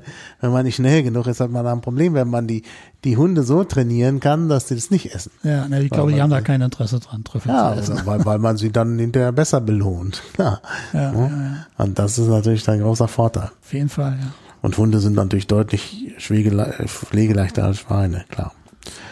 Ja, also das ist auch interessant. Du hast noch ein paar Bücher mitgebracht, vielleicht kannst du dazu noch was sagen? Ja, ich habe ähm, für Leute, die sich jetzt noch nicht so auskennen und sich da mal mit beschäftigen wollen, ein Buch mitgebracht von Jane Fennell. Das ist eine Engländerin, die hat ein Buch geschrieben mit Hunden sprechen. Mhm. Da ist vor allen Dingen eine Aussage besonders ausführlich beschrieben, nämlich die, dass man, also was kann man tun, damit man als Mensch das Alpha-Tier bleibt Mhm. oder wird.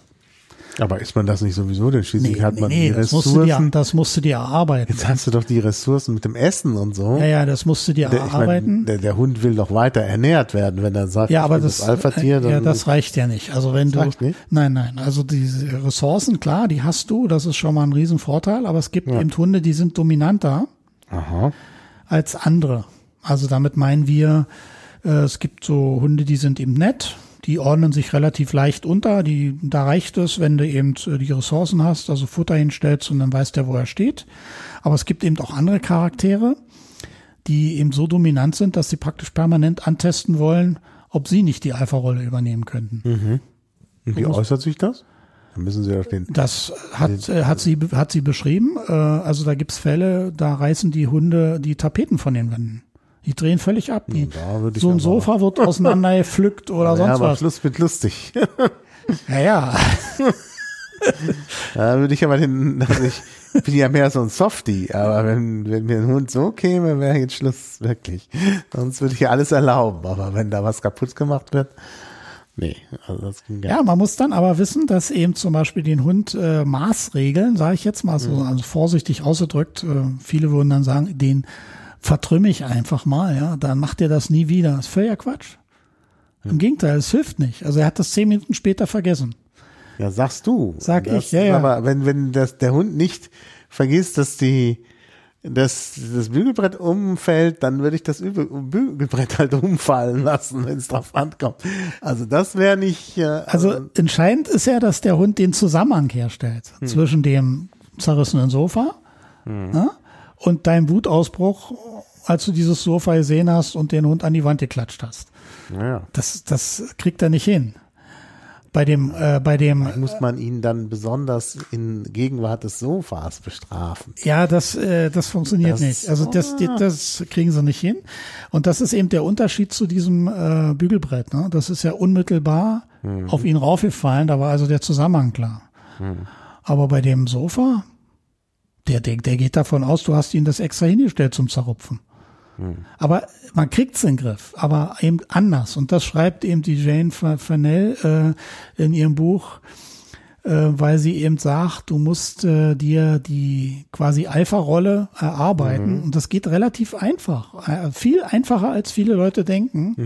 Weil eins der wichtigsten Dinge, die du machen musst, wenn du einen Hund hast, wenn du nach Hause kommst, ja, der Hund war zu Hause und du kommst nach Hause, dann darfst du ihn nicht begrüßen, sondern du musst ihn erstmal mindestens fünf Minuten ignorieren. Du musst an ihm vorbeilaufen, deine normalen Dinge machen und den Hund nicht beachten, nicht mal angucken. Und erst fünf Minuten später oder zehn Minuten später ähm, kannst du ihn dann sozusagen begrüßen. Wenn du das einige Tage machst, dann wird sich der Hund automatisch unterordnen. Ah ja, interessant. Das wissen leider viele nicht. Ja, ja. Die schlagen dann ihre Hunde, weil sie irgendwas kaputt gemacht haben und dann wird das immer schwieriger, weil der Hund denkt dann quasi, okay, jetzt hat er mich geschlagen, jetzt muss ich noch mehr Druck machen. Also, also ist kompliziert, das kriegen wir hier sicherlich nicht besprochen. Aber auf jeden Fall ähm, kann ich äh, nicht empfehlen, Hunde zu schlagen. Das ist, geht nach hinten los. Das macht den Hund eher aggressiv. Und die die suchen dann auch ganz schnell nach Ausweichmöglichkeiten, also nach, nach ähm, Ersatzhandlungen. Und das kann dann auch ganz schnell mal ein Kind sein. Ne? Mhm. Ja, aber ich, ich bin ja, ich würde ja natürlich einen, äh, einen äh, Hund erstmal verbal zurechtweisen. Ich bin ja mehr so der verbale Typ. Und äh, das ist vielleicht auch effizienter, denn ich meine, du hast vorhin selber gesagt, dass so Tonlage und so schon wichtig ist für den Hund. Ja, aber du kriegst dem Hund nicht erklärt, dass das Sofa ähm, mit deinem äh, Schreien oder Brüllen im Zusammenhang steht. Also das ja, kriegst du nicht. Brüllen würde ich ja nicht, aber ich würde den ernsthaft ermahnen. Und zwar auch in Gegenwart des Sofas. Ja, das, wie gesagt, das äh, funktioniert so nicht. Also wenn du so einen dominanten Hund hast, der quasi äh, so einen Blödsinn macht, dann sind hier stehen da die richtigen Tipps drin.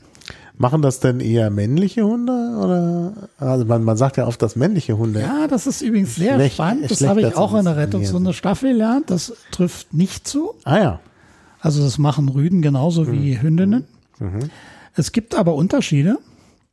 Und zwar, wenn Rüden miteinander kämpfen, ja, so hast zwei Labis, die sind sich irgendwie nicht einig und raten aneinander und ja, und äh, wie soll ich sagen, tragen einen Kampf aus, dann kann das ja sehr, sehr laut und sehr heftig werden. Ja. Also so heftig, dass sich da kein Mensch mehr traut, zwischenzugehen, weil die dann wirklich die Zähne fletschen.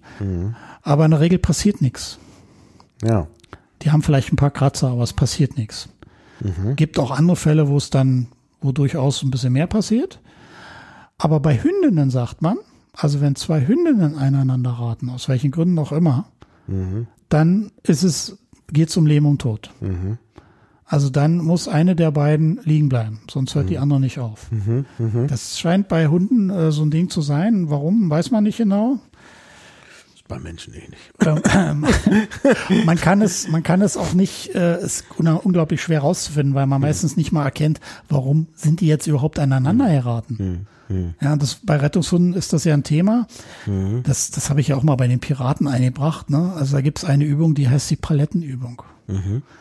Und die Palettenübung, ähm, die soll eben genau dieses Aneinanderraten von Hunden verhindern, helfen, weil die lernen da quasi, dass sie in engen Raum auch mal zusammensitzen müssen und eben einfach mal warten müssen. Weil, wenn so Einsätze sind, kann ja mal ein LKW sein, wo zehn Hundeführer auf, auf die Ladefläche rauf müssen mit ihren Hunden oder ein Hubschrauber muss Hunde irgendwo hinfliegen. Da müssen die ja da in dem in dem Hubschrauber irgendwie eng beieinander sitzen und ruhig bleiben. Also die müssen sozusagen die Nerven behalten. Und das können Hunde normalerweise nicht. Vor allen Dingen, wenn sie nicht im gleichen Rudel sind. Ne? Also es ist ja so, dass die äh, zwar die Rettungshundestaffel durchaus auch ein Rudel bilden kann, so dass die dann wissen, okay, wir gehören jetzt zusammen, aber das muss man erstmal bilden, das muss erstmal entstehen, weil die Leute ja. nicht jeden Tag zusammen sind. Und äh, da gibt's eben die Palettenübung. Da wird also eine Europalette hingelegt. Dann wird ähm, ein dominanter Rüde darauf gesetzt. Also den setzt man dahin. Das Kommando Sitz muss er natürlich schon können. Und der Hundeführer geht dann äh, nicht auf die Palette, sondern stellt sich quasi daneben, hat den Hund aber an alleine. Und dann wird der nächste raufgestellt. Vielleicht auch ein dominanter Rüde. Also je nachdem, wo Probleme sind, das weiß man ja dann setzt man halt die Hunde nach und nach auf die Palette rauf und sorgt dafür, dass die da ruhig sitzen bleiben und sich nicht angiften. Na, und sobald einer äh, da ausfallend wird, wird er sofort wieder runtergenommen von der Palette und nicht bestätigt. Und die Hunde, die friedlich miteinander ähm, agieren auf der Palette, die werden halt belohnt. Und das macht man halt immer wieder mal. Alle paar Wochen wird diese Übung mal wieder gemacht. Und dadurch sind dann diese Hunde bei so einer Rettungshundestaffel ja, die, die sind das einfach gewohnt, eng beieinander zu sitzen und die Ruhe zu bewahren. Ja. Ne, so wird das eingefädelt. Ja. Und äh, der Witz ist, das geht mit Menschen genauso. Ah ja, und deshalb hattest du das für die Piratenfolge. Ja, gemacht. das war der Vorschlag. Alle auf die Palette setzen. Ja, Ja, da, also ja, es ist schon wirklich interessant. Also ich glaube schon, dass es da Ähnlichkeiten gibt zwischen Hunden und Menschen. Gut, man darf nie verallgemeinern, klar, aber ich habe auch schon erlebt in den Fakultätsratssitzungen an der Uni, ähm, also gerade noch in meiner Assistentenzeit, dass es da so, weiß ich nicht, so äh, Typen gab, also Professoren, von denen man ja eine gewisse Intelligenz auch erwartet, die sich da aufgeführt haben und, und richtig unangenehm anderen gegenüber aufgetreten sind. Äh, auch mir gegenüber, kann, kann mich da an so Sachen erinnern. Und dann war die Sitzung vorbei und dann haben die gesagt, ach komm, lass uns ein Bier trinken und haben sich da sehr, also es war irgendwie ganz seltsam. Und ich habe eben auch erlebt, äh, gerade auch konkret im, ja, in meinem Umfeld am Arbeitsplatz, äh, dass da Frauen aufeinander getroffen sind, die sich auch angegiftet haben und dann aber nie wieder zusammengefunden haben. Ich mir auch gedacht habe, meine Güte, also ich will jetzt nicht verallgemeinern, das kann sicherlich auch bei Männern passieren, aber es ist halt wiederholt, dieses Muster habe ich halt wiederholt beobachtet, auch gedacht, das muss irgendwas, äh, das muss irgendwie biologisch begründet sein, weil das nicht, äh, das kann doch nicht sein, dass sich das gleiche Muster mehrfach wiederholt. Aber gut. Also ich kenne es von Hunden und da ist es mhm. tatsächlich so, wenn zwei Hündinnen aneinander raten, dann mhm. muss man zwischengehen und mhm. aus die, auseinanderziehen, sonst mhm. wird es heftig. Mhm. Also dann wohl wären die Tierarztkosten auch richtig mhm. hoch. Ja, ja, Das heißt, man muss auch gleich rein. Also das, was ja für Hundeführer unglaublich schwierig ist, weil wenn sich zwei Hunde beißen, also kämpfen, ob das jetzt Rüden oder Hündinnen sind, ist eigentlich egal dann äh, ist das schon, ähm, mhm. wie soll ich sagen, also da gehört die gewisse Übung dazu, das überhaupt äh, in den Griff zu kriegen. Mhm. mhm. Man muss nämlich, es müssen sich zwei Leute finden, also bei mhm. den Rettungshunden-Teams ist es dann so, die, die sind da, die kennen das, die sind mhm. ausgebildet mhm. und dann gucken sich zwei an, die wissen sofort, okay, wir beide machen das, nur durch diesen Blickkontakt und dann nimmt jeder von den beiden einen Hund hinten am Schwanz und zieht einfach nur. Gibt natürlich Rassen, die haben keinen Schwanz. Okay, oder oder äh, wo das nicht ja, geht. Aber bei den Rettungshunden gibt's eigentlich immer hm. Hunde, äh, die Labis oder so, die haben alle einen Schwanz und da kannst du auch ganz normal einfach gerade ziehen. Hm. Richtig mit Kraft. So hm. dass die nicht mehr kämpfen können. Hm. Ne, und dann kriegen sie sich in der Regel auch ein und dann nimmt man den an der Leine und geht weg. Hm. Hm. So, so nimmt man Hunde auseinander. Aber es ist eben wirklich schwierig, weil die ja richtig in Rage sind. Mhm. Und die Verletzungsgefahr natürlich mhm. dann auch extrem groß ist. Also Angst darf man da nicht mehr haben. Ja, klar.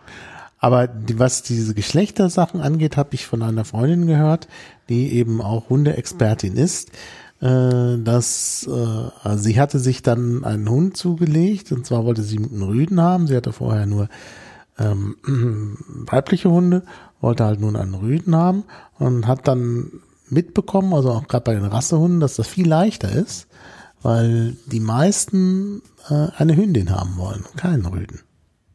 Ja, du kriegst natürlich äh, leichter einen, einen Rüden dann, mhm. aber es äh, wird oft auch empfohlen, dass eine Frau eine Hündin nehmen soll. Mhm. Ah ja. Ist aber durchaus umstritten, weil ich persönlich würde dieser Theorie nicht folgen, obwohl das mhm. in vielen Büchern drin steht. Weil ich glaube einfach, ich habe es eben doch in der Rettungs- Staffel, da sind ja unglaublich viele Mädels mhm. am Start, mhm. also richtig mhm. gute, also die können mit, mit Tieren generell einfach mhm. unglaublich gut mhm. äh, umgehen, ja. Meistens wirklich besser als Männer. Mhm. Die haben, sind einfach sensibler und sind da einfach, äh, haben auch die nötigen Nerven dann eben auch lange durchzuhalten und dran zu bleiben. Bei Männern ist das dann, die verlieren dann schon mal die Geduld. Ne, so. Und das ist so ganz schlecht, wenn Hunde oder überhaupt Tiere mhm. trainieren willst, beziehungsweise ja, die Geduld darf man sich eigentlich nicht verlieren, das ist richtig. Und ähm, ich habe also wirklich jede Menge Frauen kennengelernt, die auch mit großen, kräftigen, dominanten Rüden überhaupt kein Problem hatten. Mhm. Aber die haben dann eben auch keine Fehler gemacht. Ne? Die wussten ganz genau, mhm. ähm, was ich mache, was wir machen müssen, damit der Rüde sie ernst nimmt. Mhm. Weil normalerweise testen die dann schon auch an. Ne? Also mhm. Ja, muss klar. ich mir das jetzt hier fallen lassen?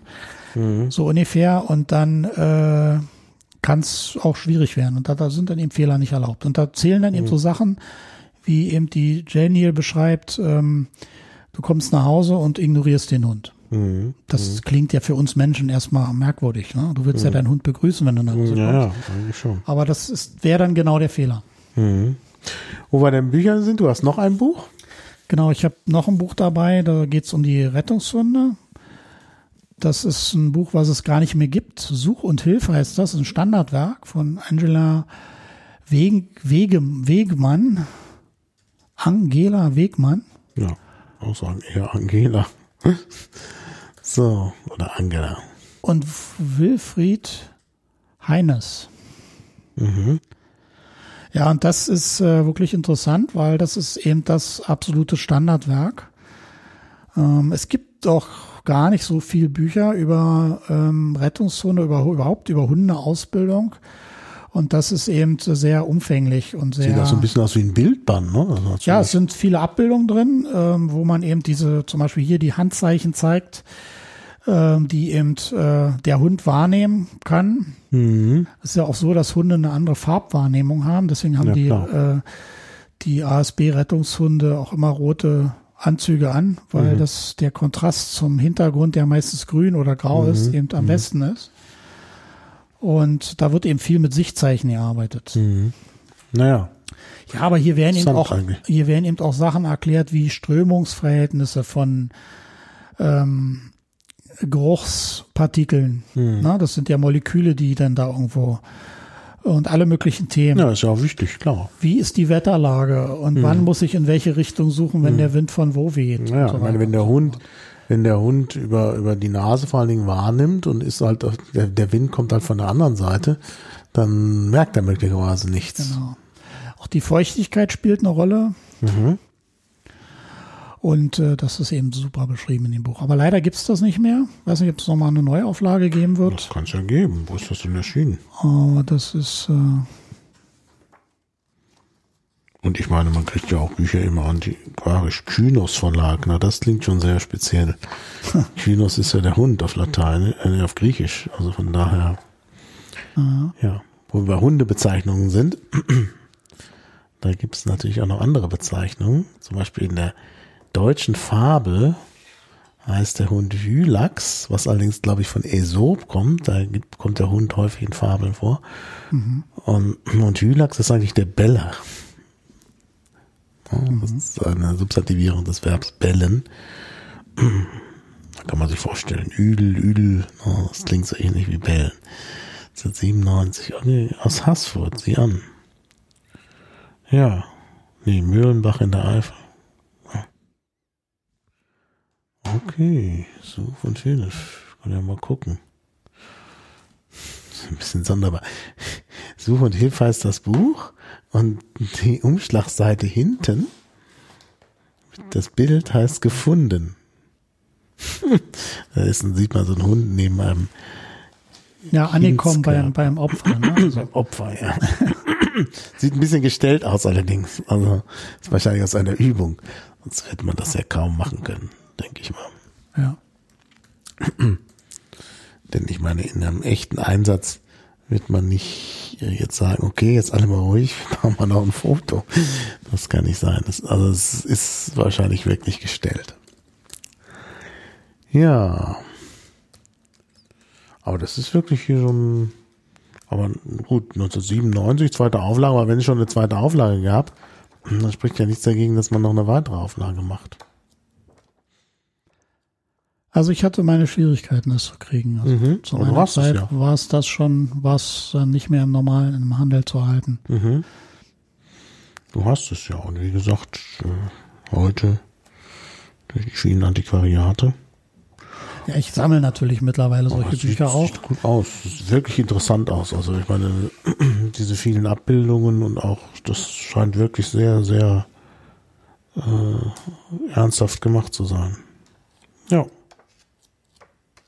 Du sammelst.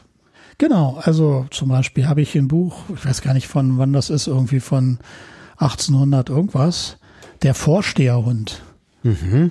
Da kann man sehen, wie man Hunde sozusagen zu der Zeit ausgebildet hat. Also da waren die Methoden schon doch noch andere. Mhm. Also wesentlich brutaler. Ja, ja, ja. Und äh, da hat sich einiges geändert in den letzten 30 Jahren circa. Ja, also das war früher, Hm. deswegen habe ich auch oft äh, mit Ausbildern, die sozusagen aus der alten Schule noch kommen, so meine Probleme. Ja, weil die eben dann doch Ja, ähm, sehr viel krasser vorgehen. Ne? Also der Hund muss einfach funktionieren, da gibt's Schubladen und äh, das sind Dinge, die ja meinen Vorstellungen da nicht so entsprechen, weil ich eben auch oft genug gesehen habe, dass es auch anders geht Mhm. und sogar viel erfolgreicher. Mhm. Ne? Also dass man die Hunde mit Bestätigung ausbildet und mit diversen Tricks, die man auf Lager hat. Mhm. wie ich erzählt habe, mit dem Ball, den man irgendwo schon mal hinlegt. Der Hund sieht ihn nur kurz und ist dann ganz hipplig und will unbedingt an den Ball ran. Den kriegt er aber nicht, den kriegt er erst nach der Übung. Mhm. Hat die ganze Zeit hat er diesen Ball im Kopf. Naja. Oder äh, was wir auch ausprobiert haben, eine Ballmaschine. Ist ja auch ein tolles Gerät. Habe ich auch zu Hause. Das ist so ein Ding, da steckst du ein Rohr, da kannst du drei oder vier Bälle reinstecken. Und dann hast du eine Fernbedienung. Immer wenn du drauf drückst, fällt ein Ball raus. Mhm. Und das Ding kannst du irgendwo in einen Baum hängen. Und wenn du dann dem Hund zeigst, also pass auf, wenn ich dich belohnen will, dann zeige ich zu dem Baum und dann fällt aus dem Baum ein Ball raus. Das lernt er ganz schnell. Mhm. Und äh, damit kann man wirklich unglaublich äh, viel Erfolg erzielen, weil die natürlich mhm. ganz scharf sind darauf, äh, dieses Spiel, weil sie müssen dann richtig weit hinrennen. Ne? Also der Baum ist vielleicht ein bisschen weiter entfernt. Und die finden das halt irgendwie total faszinierend, äh, dass Herrchen jetzt auf den Baum zeigt und dann kommt dann, äh, kommt dann Ball rausgefallen. Mhm. Mhm. Also ich sehe gerade Such und Hilf, gibt's zahlreiche Hits bei, bei äh, ZVB, also antiquarisch. Allerdings auch mit schwankenden Preisen. Da kann man, wenn man nicht aufpasst, ziemlich viel Geld für ausgeben. Also das äh, stimmt, dass das Buch nicht so gut zu haben ist, aber ja, ja, ist es, wenn es sein muss. Und hier sehe ich eben auch bei Amazon gebraucht, gibt's das nur. Mhm. Aber auch zum akzeptablen Preis. Also wenn man drankommen will, kommt man dran. Ja, kann ich nur empfehlen. Also wer sich für diese Arbeit interessiert, das ist also das Standardwerk. Mhm. Da sind doch alle Dinge beschrieben wie Strömungsgeschichten und Gefahren, also was eben alles an Gefahren existiert. Und äh, auch ganze Menge Tricks werden beschrieben, mhm. die man ja normalerweise so nicht, nicht erfährt. Ne? die Angela war natürlich da in der Rettungshunde-Staffel aktiv und hat mhm. dann einfach alles, was sie da gelernt hat, geschrieben. Mhm. Ja, ja. Ja. Das ist schon sehr, sehr spannend, das muss man sagen. Ja, jetzt ist ja so, ähm, Hunde werden so 15 Jahre alt, ne? Ja, das habe ich ja vor kurzem, also letztes Jahr auch erleben müssen. Ja, was macht man da? Ich meine, wenn, wenn, wenn es nun der beste Freund geworden ist, dann ist man doch, glaube ich, auch, hat man doch eine sehr enge emotionale Bindung. Ja, man muss damit irgendwie klarkommen. Ne? Das hm. ist eben wie wenn du einen Menschen verlierst, das ist auch nicht viel anders. Hm. Äh, du hast halt eine Trauerphase, in der du damit sehr, sehr schlecht klarkommst. Du siehst mhm. den Hund mhm. überall äh, rumlaufen. Also ich kann heute noch bestimmte äh, Wege in Wilhelmsruhe nicht unbedingt langlaufen, weil ja, ich bin, ständig denke, ich habe mhm. meinen Hund bei mir, aber der ja, Hund ist nicht da. Ne? Ja, ja, klar. Schon sehr, sehr unangenehm. Mhm. Ich habe mhm. zum Beispiel ein Video in Arbeit seit über einem Jahr wo ich also quasi nochmal von Ivory äh, ein Video machen wollte. Und das mhm. kann ich aber auch immer nur zeitweise, weil wenn ich da am mhm. Schnittplatz sitze und diese ganzen Filme sehe, dann ist das schon hart, also definitiv. Mhm. mhm. Aber es gehört halt dazu. Ja, es gehört dazu, denn wie gesagt, bei der äh, doch relativ kurzen Lebensspanne von einem Hund, also wenn man jetzt mal die Kindheit auslässt, wo ja andere äh, die Entscheidung fällen, ja. äh, dann weiß man ja schon, sagen wir mal, man kauft sich mit 20 einen Hund, dann weiß man, dass äh, ja, dass man den doch wirklich dann überleben wird. Und das kann, macht man dann nochmal und vielleicht nochmal. Und, ne, und das aber ist ich, halt immer wieder hm. dann auch, äh, ja. Ich kenne aber auch den umgekehrten Fall. Also zum Beispiel ja. den Jäger, den ich vorhin schon mal erwähnt hatte. Ähm, der also einen Dackel hat, einen Rauhardackel für die Jagd, also um mhm. eben die Schweine zu finden, die er irgendwo geschossen hat. Der ist vor kurzem gestorben über Weihnachten. Mhm. Mhm. So, und dann ging es ihm richtig schlecht, weil der Hund halt gestorben war. Ne? Das kann man ja nachvollziehen. Mhm. Aber dass, dass, dass er gestorben war, ist das eine Ding. Ich meine, als Jäger hat er mit Tod sowieso ständig zu tun. Ja, ja, klar. Äh, das Problem war, dass der Hund nicht mehr da war. Mhm. Also er hat, man sieht dann wirkliche, ja, Geister quasi. Also mhm. als wenn man der, als wenn der Hund noch da ist, aber er ist ja nicht mehr da. Mhm. Und er hat jetzt mittlerweile einen neuen Hund. Mhm. Und für ihn ist die Welt wieder in Ordnung. Mhm. Ja, das habe ich auch. Also erlebt. Also das also, ist äh, wie gesagt, auch bei einer Bekannten von mir, die auch sehr gelitten hat unter dem Tod ihres Hundes oder sogar das ein Ehepaar, also sie und ihr Mann haben beide sehr gelitten, der Mann vielleicht sogar noch mehr. Und dann hatten sie sich tatsächlich nach einiger Zeit, wo sie alt waren und gesagt haben, ach, jetzt noch ein Hund und so, das ist dann Mhm. auch schwierig. Dann überlebt uns der Hund. Und wenn man dann 80 ist, ist das schon dann noch, noch mal ein Punkt. Und äh, wir wollen vielleicht doch nicht, aber nach einiger Zeit haben sie dann gesagt, wir halten das nicht aus. Wir Ja, hatten uns ja, da so genau. dran gewöhnt. Ja, also jetzt wieder ein Hund. Und Genau das meine ich, ja. dann hatte man sich sehr schnell wohl auch an den neuen Hund gewöhnt. Und äh, wobei ich sagen muss, der neue Hund sieht genauso aus wie der alte. Und also sie haben waren auf dem auf der gleichen Rasse äh, hängen geblieben. Und von daher, äh, ja, habe ich dann schon zwischenzeitlich wieder vergessen, dass das ja ein neuer Hund war und äh, hatte jetzt nur den Namen des alten Hundes im Kopf. Und wegen der Ähnlichkeit war mir das halt nicht aufgefallen. Ja, wir dürfen uns nichts vormachen. Ne? Die, die Spezies Hund ist schon speziell, weil der Genpool von den, von den Rassen ja so klein ist, dass die praktisch alle gleich sind. Klar gibt's Unterschiede, aber die sind nicht sehr groß. Die bilden Ja, der neue. Hund verhält sich etwas anders als der alte. Wenn Ja, man das ist klar. Ja, das, das ist Ja, schon sehr auffällig. Ja, ja, ne? ja. Also zum Beispiel ist dieser neue Hund sehr, sehr aufgeregt, wenn, wenn Leute kommen. Und das war der alte nicht. Der alte hat irgendwie das äh, für normal gehalten, dass Leute kommen. Und der neue Hund ist dann sehr, sehr aufgeregt. Also da sieht man schon im Verhalten, obwohl der praktisch genau gleich aussieht, da gibt's dann schon, merkt man schon, da ist ein eigener Charakter da. Ja, nun wird das Verhalten ja auch nicht konstant sein. Ne? Ja, ja, das klar. ändert sich ja über die Jahre. Klar. Und klar ist ein junger Hund immer mehr aufgedreht. Also Mhm. das ist klar, dass wenn man jetzt einen alten Hund hat, äh, der verstorben ist und man nimmt einen neuen, dass der dann eben so hibbelig ist. Das ist Mhm. normal. Das.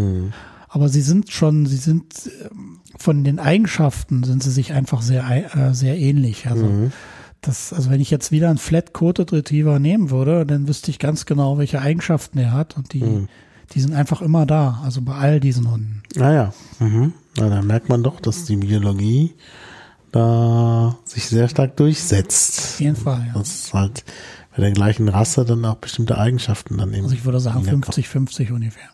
Mhm. 50 Prozent ist die Prägung und, und Ausbildung Mhm. und das andere ist biologisch bedingt. Ja gut, wenn du dir jetzt einen Hund zulässt, wirst du den wahrscheinlich auch ähnlich ausbilden oder ähnlich erziehen wie den vorherigen, sodass dann auch nochmal eine Ähnlichkeit eintritt. Ja. Ich glaube ja sowieso, dass sich da so eine gewisse äh, Einstellung äh, überträgt vom Herrchen auf den Hund und umgekehrt.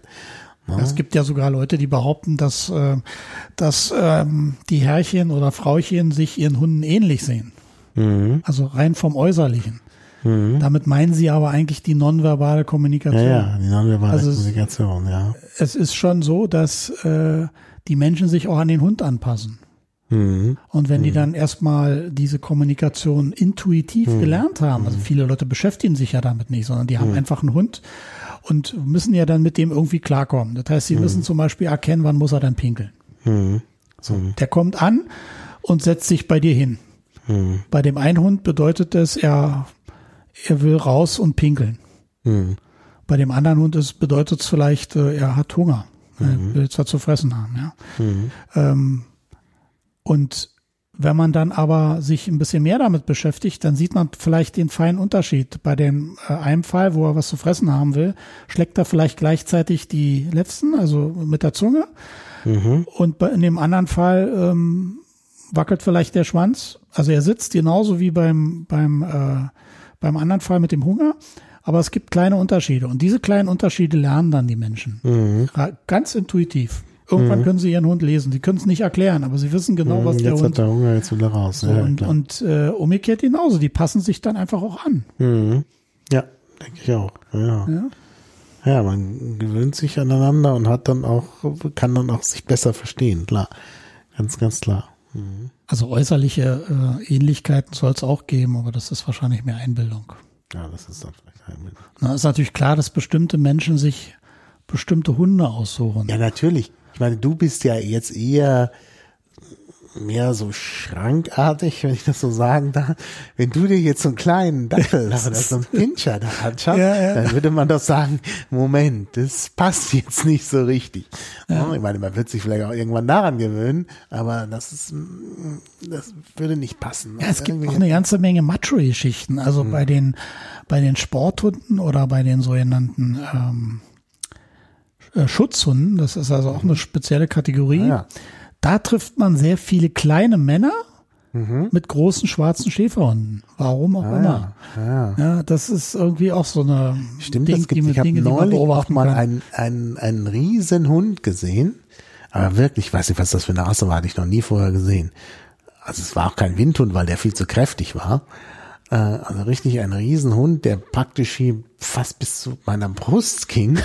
Und dazu das Herrchen, was kleiner war als ich, wo ich mir auch gedacht Ja, ich habe, glaube, das ist so ähnlich wie mit den Autos, weißt du? Ah ja, aha. Also ich bin mir nicht sicher, aber ich habe unglaublich viele Leute äh, getroffen, die also relativ klein waren und dann unglaublich große, kräftige, dominante Rüden geführt haben. Also das fand ich dann schon auffällig.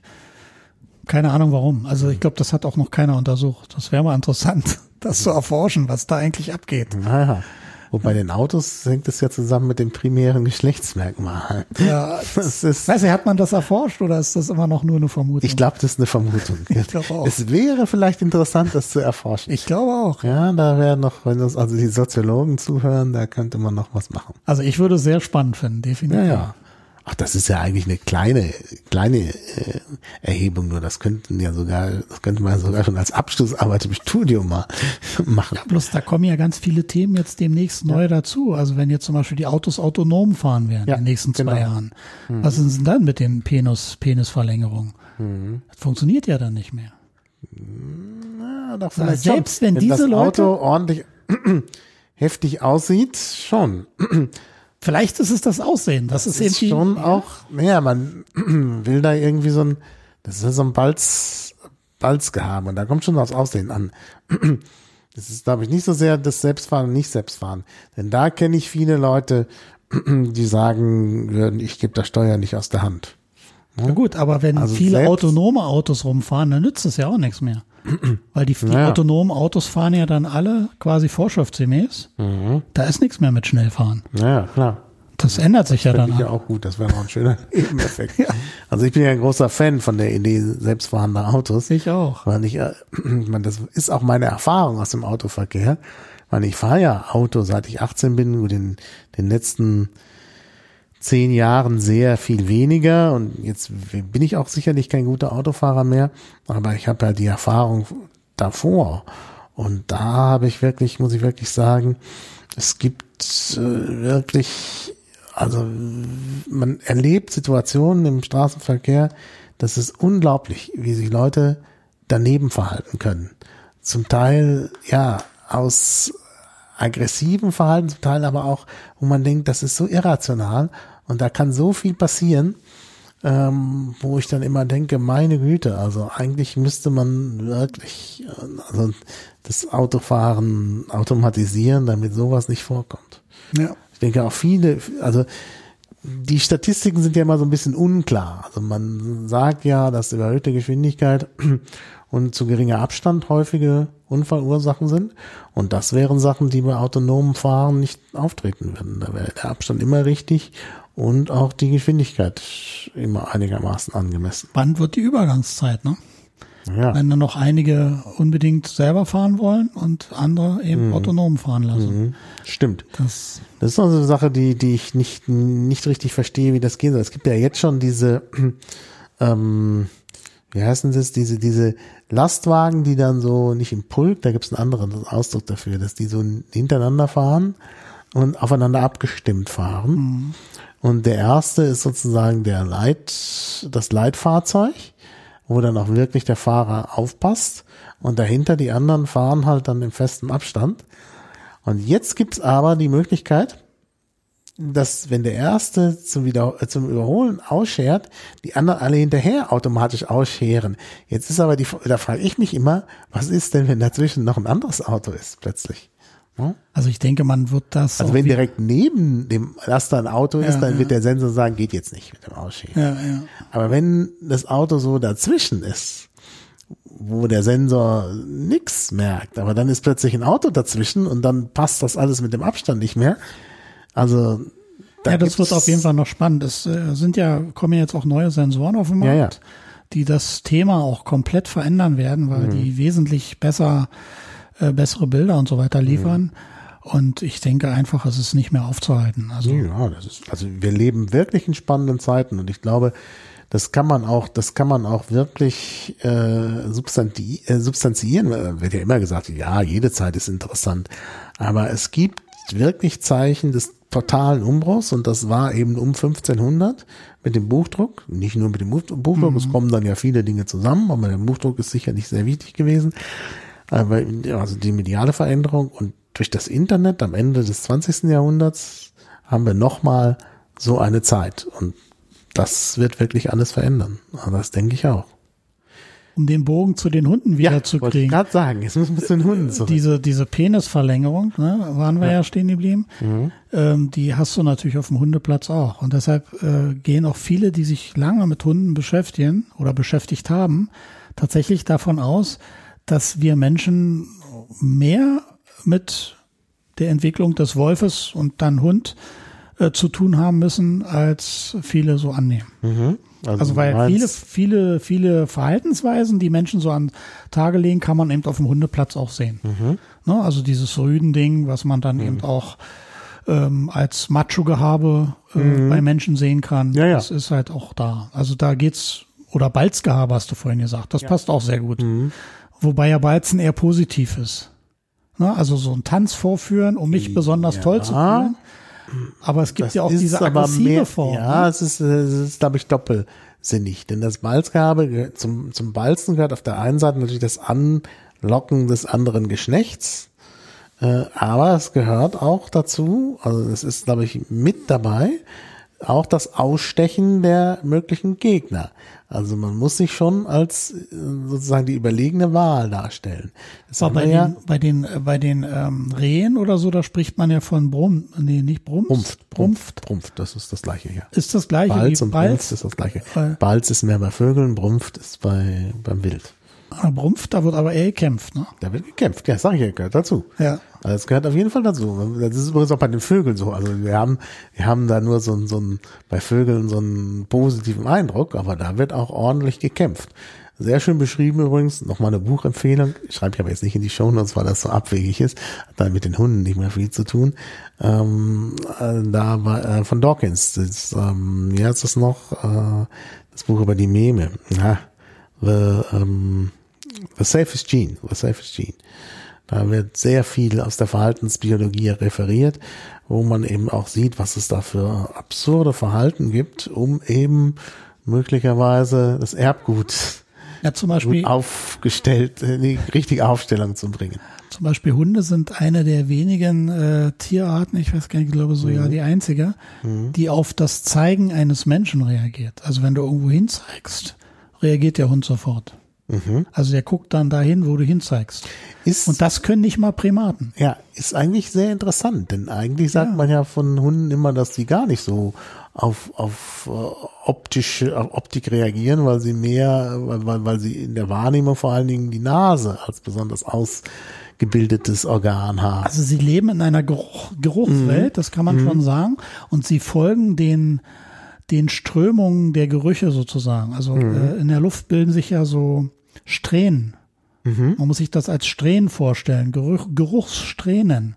Also die in verschiedenen Ebenen eben verschiedene Gerüche haben. Und so hat man, wie wenn man jetzt sagen wir mal äh, in, einer, in einer Disco ist und ganz bunte Lichter hat, so haben eben die Hunde vor der Nase eben überall diese Gerüche, die eben so ähm, Strähnen bilden. Und denen folgen sie eigentlich. Also sie leben in einer ganz anderen Welt. Aber sie nehmen eben, und das ist dem Hund vor allen Dingen speziell, äh, also im Vergleich zum Wolf, ähm, die äh, nonverbale Geschichte sehr, sehr genau wahr. Das haben sie irgendwie gelernt. Wobei bei den, bei den Wölfen das glaube ich auch so ist, dass die Gesten Ja, weil die wahrnehmen. untereinander kommunizieren. Also in ihrer, in ihrer Welt kommunizieren die mit Körpersprache. Aber die könnten jetzt, ein Wolf kann jetzt nicht so gut einen Mensch lesen. Genau, ja, weil die Das kann aber, eingestellt das sind. kann aber der der Hund halt besonders, das, weil der eben das, äh, das ist sein, sein Gebiet, da- sein, sein Erfolgskonzept, ne? das er Erfolgskonzept davon. des Hundes ne? ist, dass man sich auf die Menschen einlässt. Der Ja, Wolf genau. hat das an, den anderen Weg gewählt. Genau. Ja, ja, klar. Also es kann durchaus sein, dass der Wolf das zum Beispiel falsch interpretiert dann. Mhm, Ja, Also es gibt zum Beispiel so einfache Sachen, wenn man sich über den Hund rüber beugt oder überhaupt nach vorne beugt, dann ist das eine Bedrohung. Ah ja. Viele Hunde würden das jetzt nicht unbedingt so intensiv wahrnehmen, aber ein Wolf wahrscheinlich wesentlich intensiver. Mhm. Der wohl, also wenn du so dich nach vorne Oh, beugen würdest, dann würde der wahrscheinlich einen Föhn kriegen. Mhm. Also da gibt's auch extreme Unterschiede Ja. in Tierarten. Zum Beispiel bei, bei Bären habe ich gehört, da gab's auch mal so eine Doku drüber, Mhm. dass man auf keinen Fall flüchten sollte. Mhm. Und man sollte ihn auch nicht angucken. Während bei Hunden ist man auch im Nachteil beim Flüchten, weil die schneller sind. Genau. Äh, weil die dann eben erst recht so einen Jagdtrieb entwickeln. Ne? Also dann kommen sie erst recht hinterher. Das ist auf jeden Fall eine ganz schlechte Idee. Eine gute Idee zu sein. Ja. Außer vielleicht beim Menschen. Und bei Katzen zum Beispiel, also die Film, äh, Tierfilmer im Dschungel in Thailand oder so, die ähm, ja, Tiger gefilmt haben, die haben sich immer hinten so eine Maske aufgesetzt. So eine, so eine Karnevalsmaske oder Ja, ja, ja, ja. Mhm, Habe ich auch mal äh, so, dass die, Wenn sie sich umdrehen, dass die Das- Katze immer denkt, sie wird angeguckt, weil wenn sie Genau. angeguckt wird, greift sie wohl nicht an. genau, das habe ich auch gehört. Das, das äh, von diesem Trick, dass man da so eine Maske aufsetzt. Und ja. Hunde fühlen sich eher bedroht, äh, wenn du sie anguckst. ja. Also es gibt zum Beispiel bei den Rettungshunden auch eine Übung, wo man absichtlich wegguckt. Also das Opfer, also wir, ist ja so, dass die, die Rettungshunde Leute immer sich gegenseitig helfen und jeder ist auch mal Opfer. Also jeder muss sich auch mal an die Röhre setzen und als Versteck sozusagen oder sich verstecken. Und ähm, wenn dann der Hund ankommt, vor allen Dingen junge Hunde, und äh, die sollen erst bellen lernen, ja, dann darf das Opfer den Hund auf keinen Fall angucken. Weil du sich dieses Angucken ähm, würde er dann eher nicht bellen. Wobei Also natürlich in der, in der Notsituation weiß man ja nicht, was das Opfer gerade tut. Wenn das Opfer bei Bewusstsein ist, wird es natürlich den Hund angucken. Das, äh, das ist ja, in der Übung wird das ja immer intensiver. Ich meine jetzt, wenn du jetzt einen jungen Hund hast, der jetzt gerade Mhm. klar. bellen gelernt hat, Ja, ja. weil das machen die ja nicht von sich aus. Mhm. Die müssen erst mal lernen, dass sie bellen sollen. Ja, ja, klar. Das heißt, du versuchst den Hund irgendwie zum Bellen zu bringen und sobald Mhm. er bellt, kann zum Beispiel auch durch Zufall passieren, kriegt er sofort eine Belohnung. Mhm. Und dann versuchst du ihm ein Kommando beizubringen, mit dem er dann auf Kommando bellt. Mhm. Das erleichtert dann die Arbeit, ihm beizubringen, dass er äh, beim Opfer bellen soll. Ja, Und in diesen ersten Übungen muss, müssen die Opfer immer darauf achten, dürfen sie den Hund nicht angucken. Weil sonst wird es für den Hund schwieriger. Später dann, wenn er das immer öfter gemacht hat, ist es irgendwann kein Problem mehr. Ist natürlich klar, dass ein, ein echtes Opfer, also zum Beispiel ein Kind, was verletzt ist oder so, wahrscheinlich den Hund anguckt. ja, ja. Und dann soll der ja einfach nur weiterbellen. ja, ja. Aber das sind dann eben die weiteren Schritte. Du hast ja hier auch so eine Trophäe mitgebracht. Die hast du auch für, für deine, dein Engagement bei- den Rettungshunden bekommen. Dritter Platz. Genau, dritter Platz, Deutsche Meisterschaft 2011 war das, glaube ich. Mhm, steht drauf. Steht das da? 2011, Ja. Und das ist deshalb so besonders, weil ich ja einen Flat-Coated Retriever hatte. Und die sind schon eben besonders. Also sie sind schon, sie haben so ihre Eigenarten, sagen wir mal so. Und da war ich dann schon auch sehr stolz. Dritter Platz. Äh, da gibt's auch ein Foto, wo ich dann zwischen Schäferhund und Mali stehe. Und äh, also es gibt nicht so viele Retriever oder vor allen Dingen Flat-Coated Retriever, die da so eine Platzierung kriegen. Ja, ist doch schön, wenn du das äh, geschafft hast. Was musstest du denn dafür tun? Das war eine Trümmersuche. Ah ja, da steht Das ja auch heißt, drüber äh, drauf. du musst dann so einen Platz, ziemliches Trümmerfeld absuchen nach äh, Opfern und also da gibt's Mhm. bestimmte Dinge, die man machen muss. Ja, ja. Ich glaube, das würde jetzt hier den Rahmen sprengen, wenn ich das, wenn ich das Aber du bist äh, erfolgreich gewesen. Ich war erfolgreich, genau. Ja. War in Brandenburg, Mann. die Übung damals. Ja.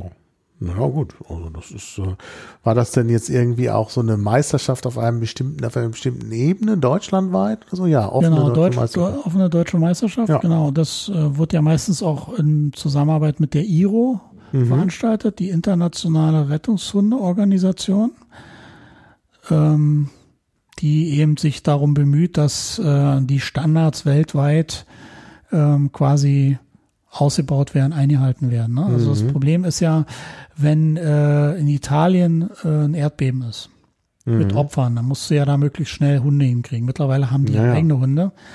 Aber es gibt eben zum Beispiel andere Länder, die eben weiter entfernt sind. Da hast du einfach das Problem, dass du ja immer so ziemlich lange Anreisewege hast. Und du musst im Prinzip in den ersten äh, 48 Stunden musst du die Opfer gefunden haben und geborgen haben, damit die überhaupt eine Überlebenschance Ja, haben. ja. Vor allen Dingen in den heißen Ländern. Mhm. Ja. Ja. Und äh, deshalb hat äh, die UNO quasi ähm, so eine Guidelines irgendwann mal rausgebracht, wo dann eben genau beschrieben äh, ist, wie das weltweit stattfinden soll. Und da ist eben zum Beispiel beschrieben, dass bestimmte Länder für bestimmte Zonen zuständig sind. Also Deutschland zum Beispiel ist dann eben für Europa, Nordafrika, Spanien, Portugal und die andere Seite, ähm, keine Ahnung, bis Rumänien ungefähr zuständig. Das heißt, das sind die Länder, in die, die eben schnell mit Flugzeug erreichbar sind, in die wir unsere Teams hinschicken würden, wenn das es wäre. ne?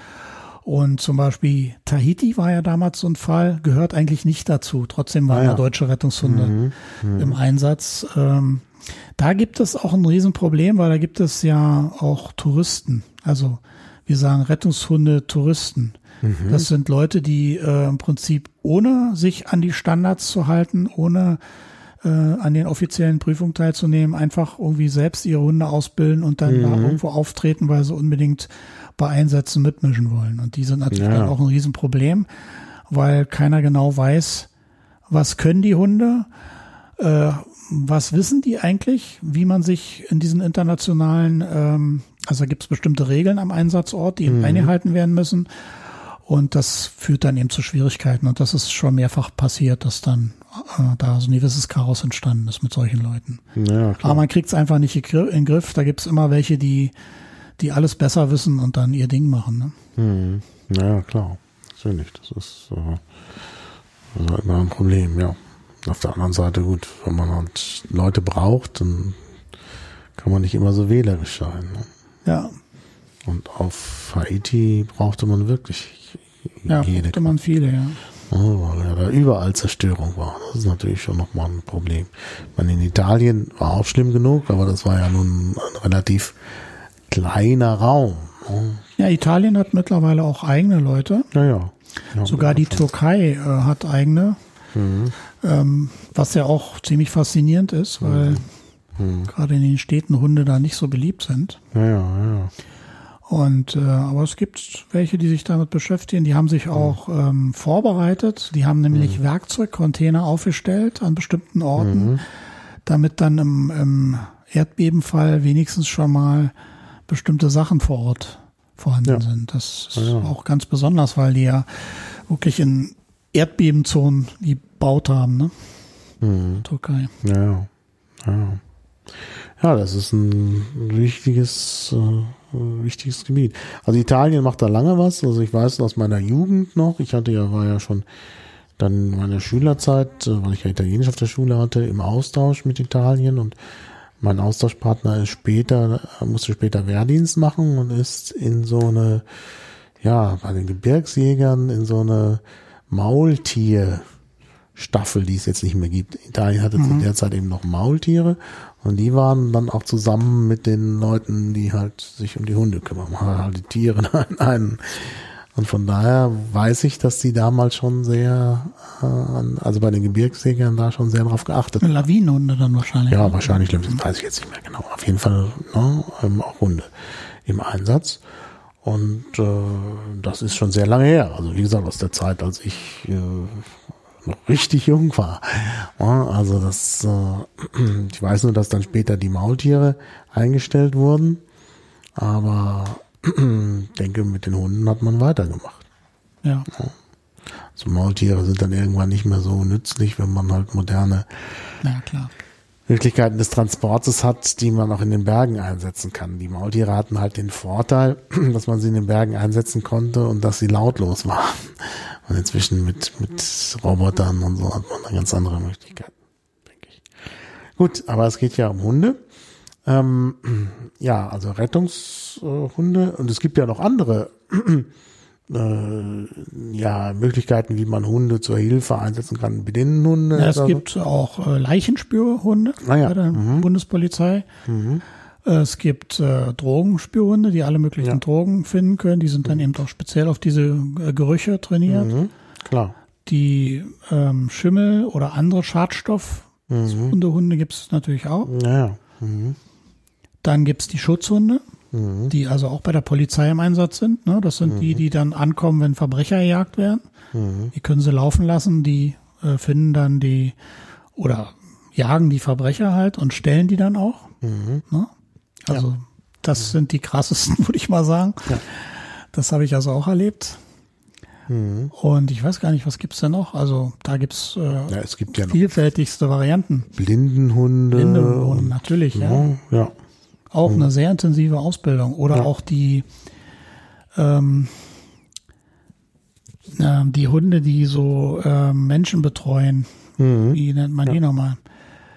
Also die jetzt im Krankenhaus zum Beispiel so oder im Altersheim, äh, Ja, ja. Mhm. ah, fällt mir der Begriff gerade nicht ein.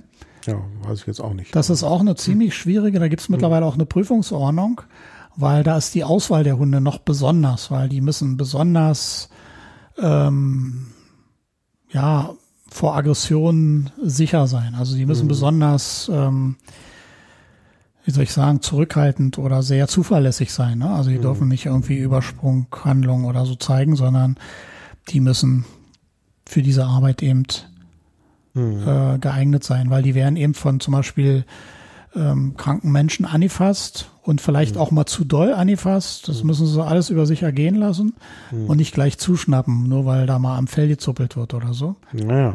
Und das sind Hunde, die äh, im Prinzip nur da sind für die Menschen. Mhm. Ja, die können durch ihre Ausstrahlung unglaublich äh, ja heilende Wirkung äh, entfalten. Mhm. Also das ist so irgend so ein Psychoding. Mhm. Und da Genau. gibt's neuerdings sogar Hunde, die auch äh, Leute mit schweren ähm, posttraumatischen, Mhm.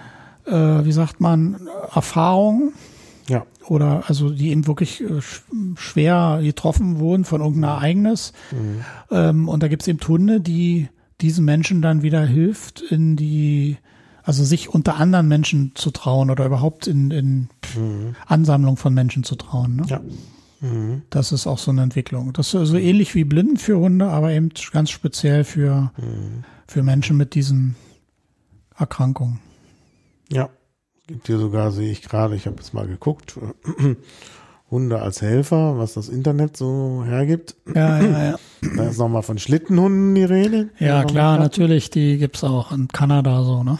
Ja, ja. Und in, in Finnland, weiß ja. nicht. Überall da, wo man Schlitten einsetzt. Und insbesondere natürlich in Grönland, wo man dann ja auch das Problem hat, dass man unter dem Eis Gefahren nicht erkennen kann. Felsspalten oder Löcher im Eis. Und die Hunde nehmen die wahr. Dann, Genau, das ist auch so eine Eigenschaft, ähm, was man den Tieren generell auch nachsagt, ähm, dass sie eben auch Erdbeben erkennen können. Zum Beispiel bei Hunden ist es so, die haben ja eine ganz feinfühlige Pfoten. mhm. Also die können ja mit ihren Pfoten ähm, ja Dinge erkennen und eben auch zum Beispiel sehr schnell über so einen Trümmerberg rüberlaufen, weil die das einfach sehr genau kontrollieren können, ob da ein Stein wackelt oder nicht. Also man merkt, das kann man ja kaum beschreiben mit Worten. Also wenn ich jetzt auf einen Trümmerberg rauflaufe, ich bin ja geübt, weil ich das hier eine Zeit lang gemacht habe, wenn ich Handschuhe anhabe und die richtigen Schuhe anhabe, kein Problem. Wenn du auf den Trümmerberg raufklettern würdest, dann würdest du dich ganz schön wundern, du würdest wahrscheinlich gar nicht raufkommen. Es ist unglaublich anstrengend und schwer, überhaupt über so einen Trümmerberg rüber zu gehen. Und wenn du Hunde siehst, wie die da rübergehen, also vor allen Dingen geübte Hunde, die rasen da mit einer Geschwindigkeit drüber, das ist unglaublich. ja, Und das ist eben, ja. Ja, und hier ist auch noch eine Sache, Hunde als Gefängnisbegleiter. Ja, das, das kenne ich nicht, da kann ich nichts zu sagen. Ja. Aber wir haben ja auch Ja, im Mhm. Schwimmbad Pankow das übrigens ja auch gehabt eine Zeit lang, weiß gar nicht, wie das jetzt ist. Da gab es ja öfter mal ein bisschen Stress Mhm. mit so diversen Leuten und dann haben die, äh, also da gibt es so so Sicherheitspersonal, ne? die Mhm. waren immer so ganz normal unterwegs und konnten sich irgendwie nicht durchsetzen gegen Mhm. ähm, so ein paar Leute da. Und dann haben die, sind die irgendwann auf den Trichter gekommen, wir nehmen jetzt mal Hunde mit. Und das war wohl Mhm. sehr erfolgreich. Obwohl die Hunde nicht mal ausgebildet waren, die waren einfach nur da. Ja, ja, bei den Gefängnisbegleitern ist das so, dass es darum geht, ich habe das hier gerade so mit einem Auge gelesen, dass äh, eben die Gefangenen sich um die Hunde kümmern. Ah ja, genau. Und dadurch äh, lernen sie soziale Verantwortung. Und ich meine, das ist ja alles das Problem. Wenn man da äh, jahrelang im Gefängnis ist, dann, hm, dann ist das natürlich mit dem Sozialleben auch nochmal ganz anders.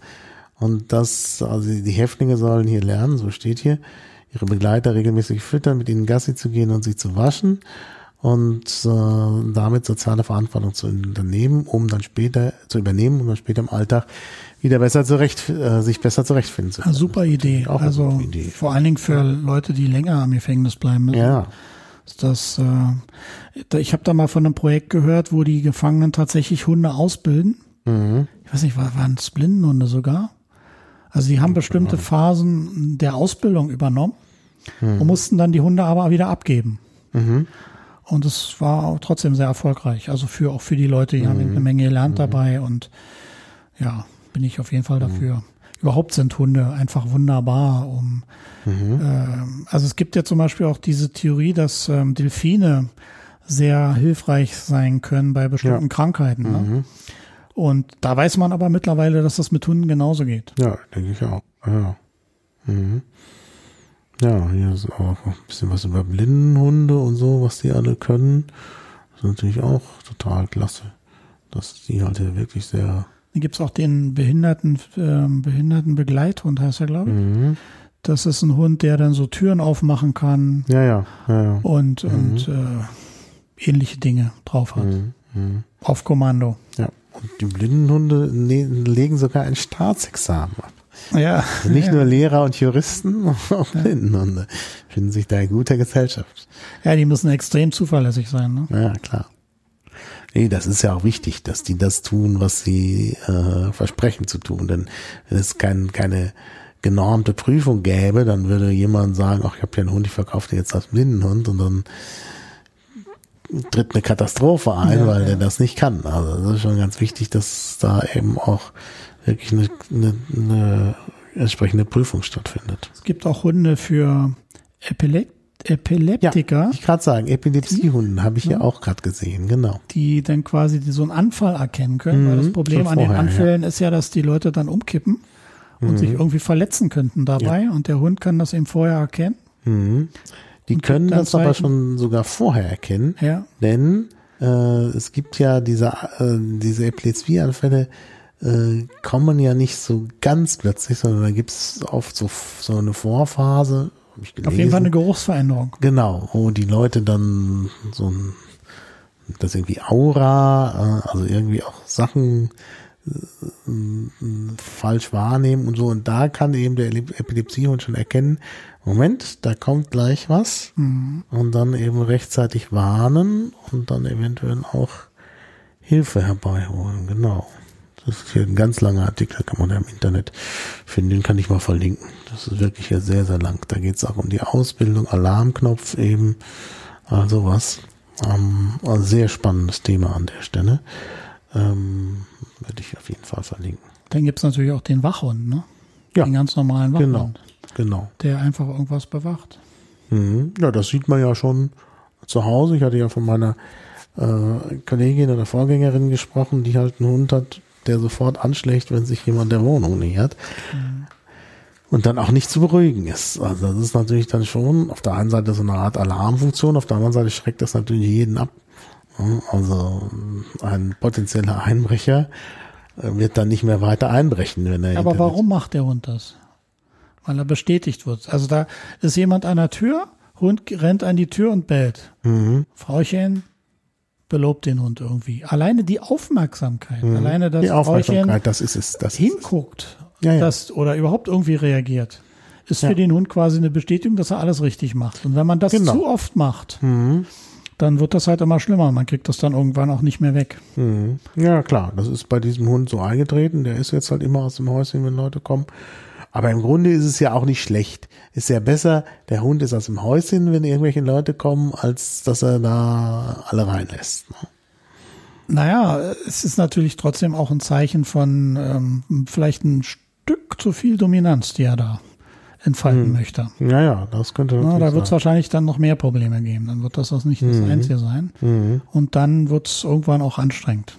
Mhm. Also wir haben vorhin über das Sofa gesprochen, das zer zerrupft wurde. Und das sind dann so die Dinge, die, die dann sehr ärgerlich sind, wo man dann eben das Buch von Jane Fennell lesen sollte. Da steht dann nämlich genau drin, was man tun kann, um das zu verhindern. Ja, ich sehe hier gerade noch, also es ist ja wahnsinnig interessant.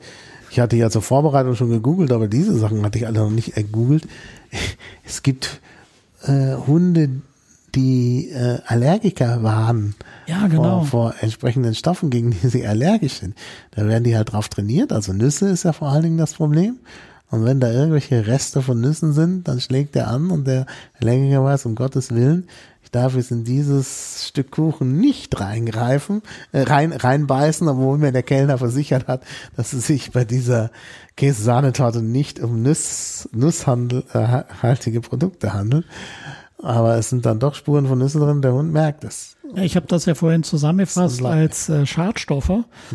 Und äh, das ist ja auch ein Riesenthema. Die Israelis forschen ja schon seit längerem daran, einen, Geruchssensor zu entwickeln, der also der, der Hundenase irgendwie näher kommt.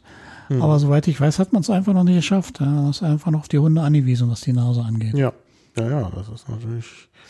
Also wir haben hier in Berlin, was ich auch ganz spannend finde, ich habe mal bei der BEWAG, war ich mal in so einer Abteilung, da hat man, ähm, da hat man äh, die Kurzschluss, also Kabel, die defekt waren, gesucht. Und man hat auch, äh, bei der GASA gab es auch eine Abteilung, die äh, die Gaslecks gesucht haben mit, mit technischem Aufwand. Ja. Und äh, da habe ich mich auch schon gefragt, warum man das eigentlich nicht mit Hunde macht. Das wäre viel einfacher, weil du würdest mit einem Hund durch die Straßen laufen und der würde dir genau zeigen, wo Gas ausströmt. Weil du glaubst ja. Ja. nicht, wie viel Lecks es in Berlin gibt. Ja, ja. Also da gibt es so eine Karte, wo man äh, die gefundenen Leckstellen eingezeichnet hat. Ja, vielleicht wird ein darauf trainierter Hund ja verrückt, wenn überall der Geruch ist. Ja. Und man kann das nicht eindeutig zuordnen. Das ist natürlich auch nochmal ein Problem. ne? Ja. Also es ist auf jeden Fall ziemlich schwierig, mit technischen Mitteln heutzutage noch diese Hundenase zu ersetzen. Also da gibt's gibt's noch nichts Vernünftiges. Ja. ja, das kann man sich- vorstellen, dass das schwierig ist. Zum Beispiel am Flughafen Erschnüffeln von äh, Sprengstoffen. Ja. Ist immer aber noch. inzwischen weniger gemacht. Wird ja vor allen Dingen jetzt, gibt ja so Sprengstoffprüfungen, so mit so, äh, so kleinen Pads, wo das dann irgendwie gemacht wird. Aber mit, mit, mit Hunden habe ich das schon lange nicht mehr gesehen. Also das- Ja, das ich, ich kritisiere das ja schon seit Jahren, dass man da einfach viel zu wenig macht, Mhm. weil das natürlich auch ein Kostenfaktor ist. Also ein Bundespolizist oder Ja, ja. Polizistin mit Hund kostet ja wahrscheinlich wesentlich mehr Mhm. als jetzt einfach äh, nur anderes Personal. Und Ja, ja. da ist halt das Problem. Ja. Da hat man eben jahrelang eingespart. Ja? Mhm. Ja, klar. Und jetzt hat man Ja, einfach das, äh, dabei ist ein Hund viel effektiver, weil wenn ich Mhm. so einen ausgebildeten ähm, Sprengstoffspürhund habe und der läuft durch die ähm, Abfertigungshalle Mhm. und schlägt irgendwo an, also das ist für den Hund ja kein Aufwand. Nee, ist ja kein Aufwand, Das genau. ist einfach äh, viel Ja. effektiver. ja, genau. Macht man aber leider nicht. Ja, schade. Also da gibt es sicherlich Möglichkeiten. Ja, ich glaube, wir haben unsere Liste ziemlich gut abgearbeitet. Wenn es jetzt nicht noch irgendwas Wichtiges gibt, was wir vergessen haben, was du noch zur Sprache bringen willst, würde ich sagen, wie sieht's mit der Zeit aus? Genau, wir sind über zwei Stunden. Ich kann noch mal in den Chat gucken. Inzwischen sind wir ja tatsächlich auch online und live. Ob es noch irgendwelche Fragen gibt.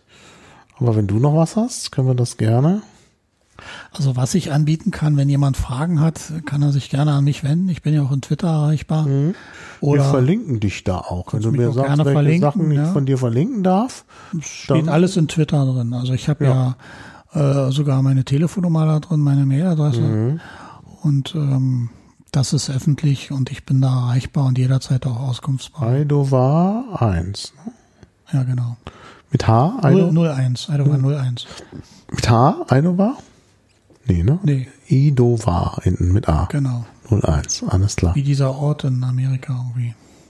Gibt es einen Ort, der so heißt? Ja. War mir gar nicht klar. Gut, dann gibt's halt so einen Ort. ja, ähm, ja, das ist schön, dass du, wenn du da noch zu, für Fragen zur Verfügung ste äh, äh, stehen willst. Also das ist sicherlich immer hilfreich. Und ansonsten gibt's natürlich auch die Kommentarspalte, wo man äh, sich weiter einbringen kann. Ja, ich bedanke mich für die Ja, Auskunft. bedanke mich auch. Ja. War spannend, hat Spaß gemacht. Ja, denke ich auch. Und dann warten wir mal auf das Feedback.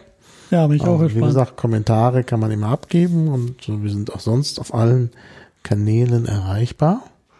Und dann bis zum nächsten Mal. Tschüss. Tschüss.